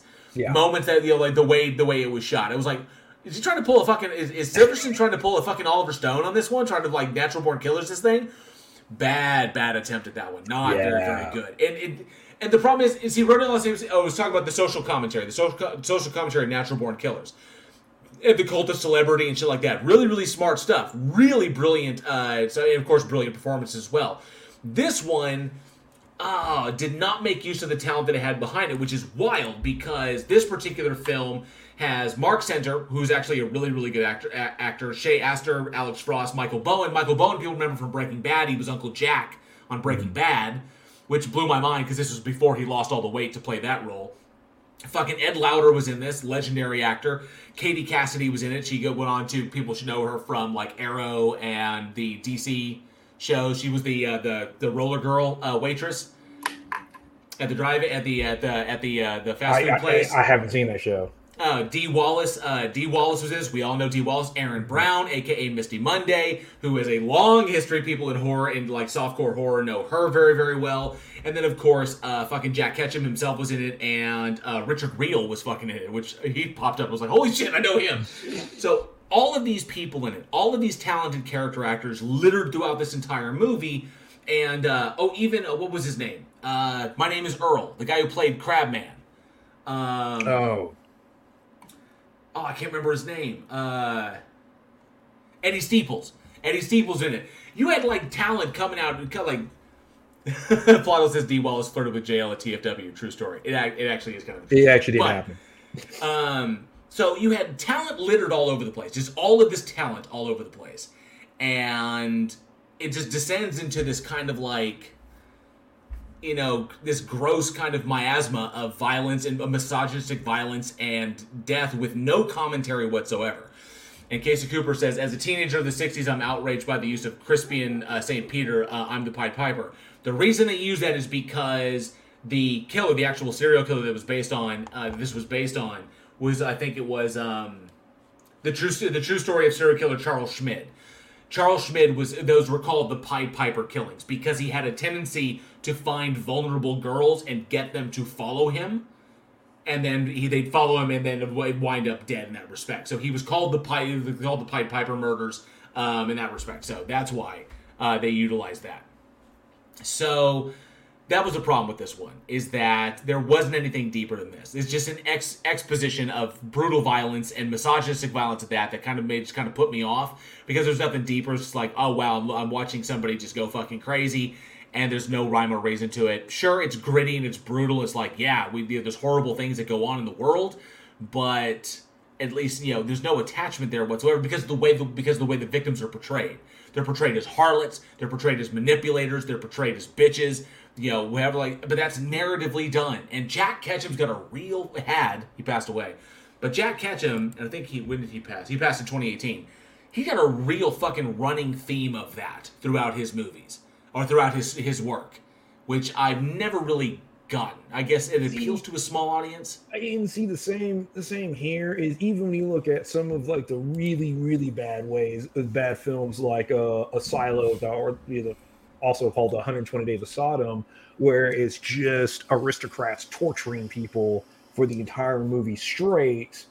It even has a theme based off even has a theme of how the rich can use the poor for the sheer amusement because there's no punishment that happens at the end. The rich get away with it; they're just just Right. done. Like And like then- uh, like Zombies 31. yeah, you see exactly something. Even that has some kind of theme. Like as long as there's a reason, as long as there's a purpose for it, we can get behind the violence. We can get behind the gore. We can get behind the torture. We can get behind this. This is just I'm watching. This is like it's a something that's written by Quentin Tarantino. It felt like a bad Quentin Tarantino, a bad Quentin Tarantino film Right. Right. because even Quentin Tarantino has themes on his films. just a waste of everything that was in it. There could have been some Yeah. depth there, but I mean, it was just like yeah, maybe maybe the the, dire- the director uh, Chris bit off more than he could chew. I'm not 100 percent sure, but I didn't see the purpose or point, and it wasn't even like accidentally entertaining in that respect. It was kind of like oh wow, like the actor brought something to it. It was kind of like oh huh, he's actually got some charm there. But um, I will admit, it was nice. It was kind of nice. It's Erin Brown, aka Misty Mundae, but Erin Brown is always enjoyable to watch because uh, she's a little uh, she's a little cutie. I've seen way too much of her stuff. There's there's uh there's a there's a kind of a there's a tapping into the staple of actors that have worked with these with these individuals who have made these Ketchum adaptations, and um, Erin happens to be one of the, one of them. She was in uh, Sick Girl on Masters of Horror, which is you know with Angela Bettis. Angela Bettis is also connected to that, also connected to the woman. So, but yeah, but you know, unfortunately, all this fucking talent running around didn't didn't use any of it. It's all fucking just paychecks all day long, and I guess maybe this was Chris's attempt to kind of step out as a director. It's like, hey, look, I can direct too. Nah, Nah, I mean, I think I think sarcasm here hits the hits the nail where it's it almost seems like the film was made for incel Andrew Tate. right, yeah. Uh, People who are just mad at women. it was it's so easy to fall on that term to be like he's just an incel bitch and but you know it's it's easy to fall on that and just kind of like you know like just to cast off the character like from a narrative perspective but yeah and no Renner last name. I couldn't find any deep class, li- classical literature symbolism in this one. There wasn't any. There's not meant to be any. Not even accidentally. So but nonetheless. So there wasn't yeah. much to say on this one. I mean, Jack Ketchum was a, Jack Ketchum was a prolific writer, and his, a lot of his works have been adapted. So some of his stuff was good. Some some of it, I mean, it's good stuff. But he's got some themes that I think that boy, that boy had some had some troubles. I, I don't know. Some girl broke his heart or something. Uh, was Oh, it yeah. Raven Darkstar? Wow, mommy, she dumped me, so kill her, kind Pretty of much, thing. Instead of using that for something positive, like hey, write music or turn that around to an awesome career. Now he just wants to stay mad at that. Yeah, just pissed off. yeah, no, that's it. But so I want to actually, I want to ask the audience, what do you believe is the best Jack Ketchum adaptation? There has been several of them, Um, but what do you feel is the best Jack Ketchum adaptation? Let us know in the comments below or shoot us an email at weekinhorror at gmail.com. Awesome. All right. Well, I guess it's about that time. You It's know what trivia time it- time.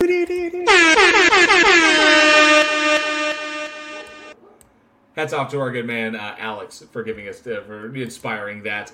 But yes, it is uh, trivia time. So get those Google fingers ready. The first person in the live chat to get the correct answer to this question will get a mystery prize from the Week in Horror store. All we have added a bunch of stuff to uh, our merchandise store. Check that out. The link is in the description below. But if you want to win something for free as, as a mystery item, a special gift, we will choose what you get. Uh, be the first person to get the correct answer to this question in the live chat below. So get those fingers ready. You got the live chat up? I have it up right now. Awesome. So tonight's trivia question is Who is Chris Sivertson's longtime horror collaborator who has also adapted the works of Jack Ketchum to film? Who is Chris Sivertson's longtime horror collaborator who has also adapted the works of Jack Ketchum to film? Be the first person in the live chat with that correct answer, and you will win a mystery prize from the Week in Horror store. Yeah, there's slightly extra delay there. That's true. Trivia, Oh, trivia yeah. guess. Zip line. No, it's a zip line. Plottle says Batman is the answer, not Batman. Unfortunately, well, that'd be kind of funny if it was. I'm still waiting for somebody to guess it before you even say it. Because I it's know, gonna right? happen at some point. It may take another five years. Tony Regime says Woody Allen. No, although, uh, uh, it's kind of funny. oh, there we go. We have it. Yes, Travis Yes, Brown Travis is, correct, is Brown. correct. Travis Brown got it with Lucky McKee. Lucky McKee has uh, adapted several works from Jack Ketchum, and most notably, he adapted The Woman, and which was the sequel to Offspring, and of course, uh, a number of other projects as well. He's also the mind behind All Cheerleaders Die. Um, interesting director. I met him once. I met him once very briefly at Texas Frightmare Weekend. I ran into him when I was doing back when I was doing press for uh, for another website, and he's kind of a cool guy. You know, kind of like you know, he's you know, it's like I got shit I got to do. I'm busy. He's a busy dude, but you know, he was he was, he just released The Woman that year, and that was you know, an intense fucking film. That really really was. So big on the misogynistic violence as far as movies Yeah. because because Lucky McKee was also behind May. So if Lucky McKee did May, May had An- sorry, May I hit my mic. May had Angela Bettis. Angela Bettis was in The Woman.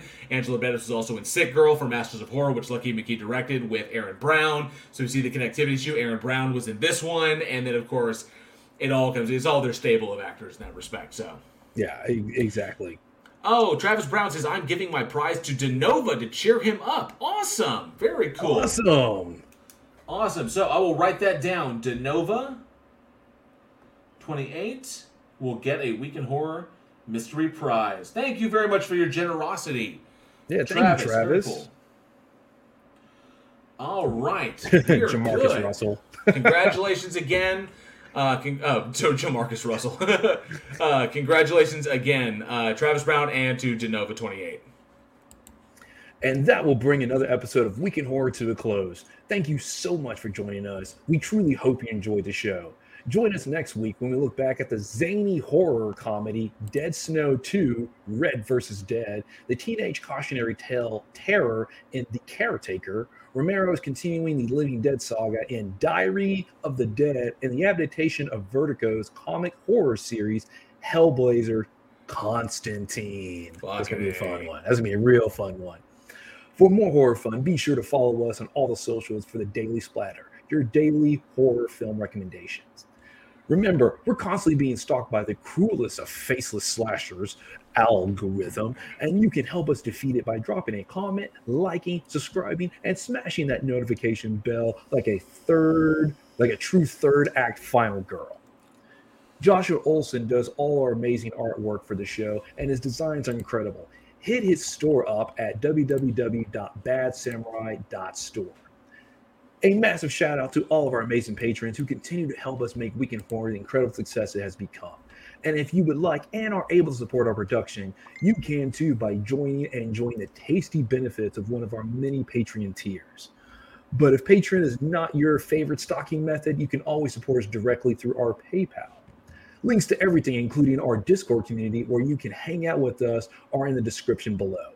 And remember, the goal is global horror domination, and we can't do it without you, our amazing audience. So, pretty pleased with the hopes and dreams of indie horror lovers everywhere on top. Go share the absolute fuck out of our little show. Thank you all for being the greatest audience podcast could have. I'm Eugene, I am JL. and we'll see you next week. And as always, stay scared. フフフ。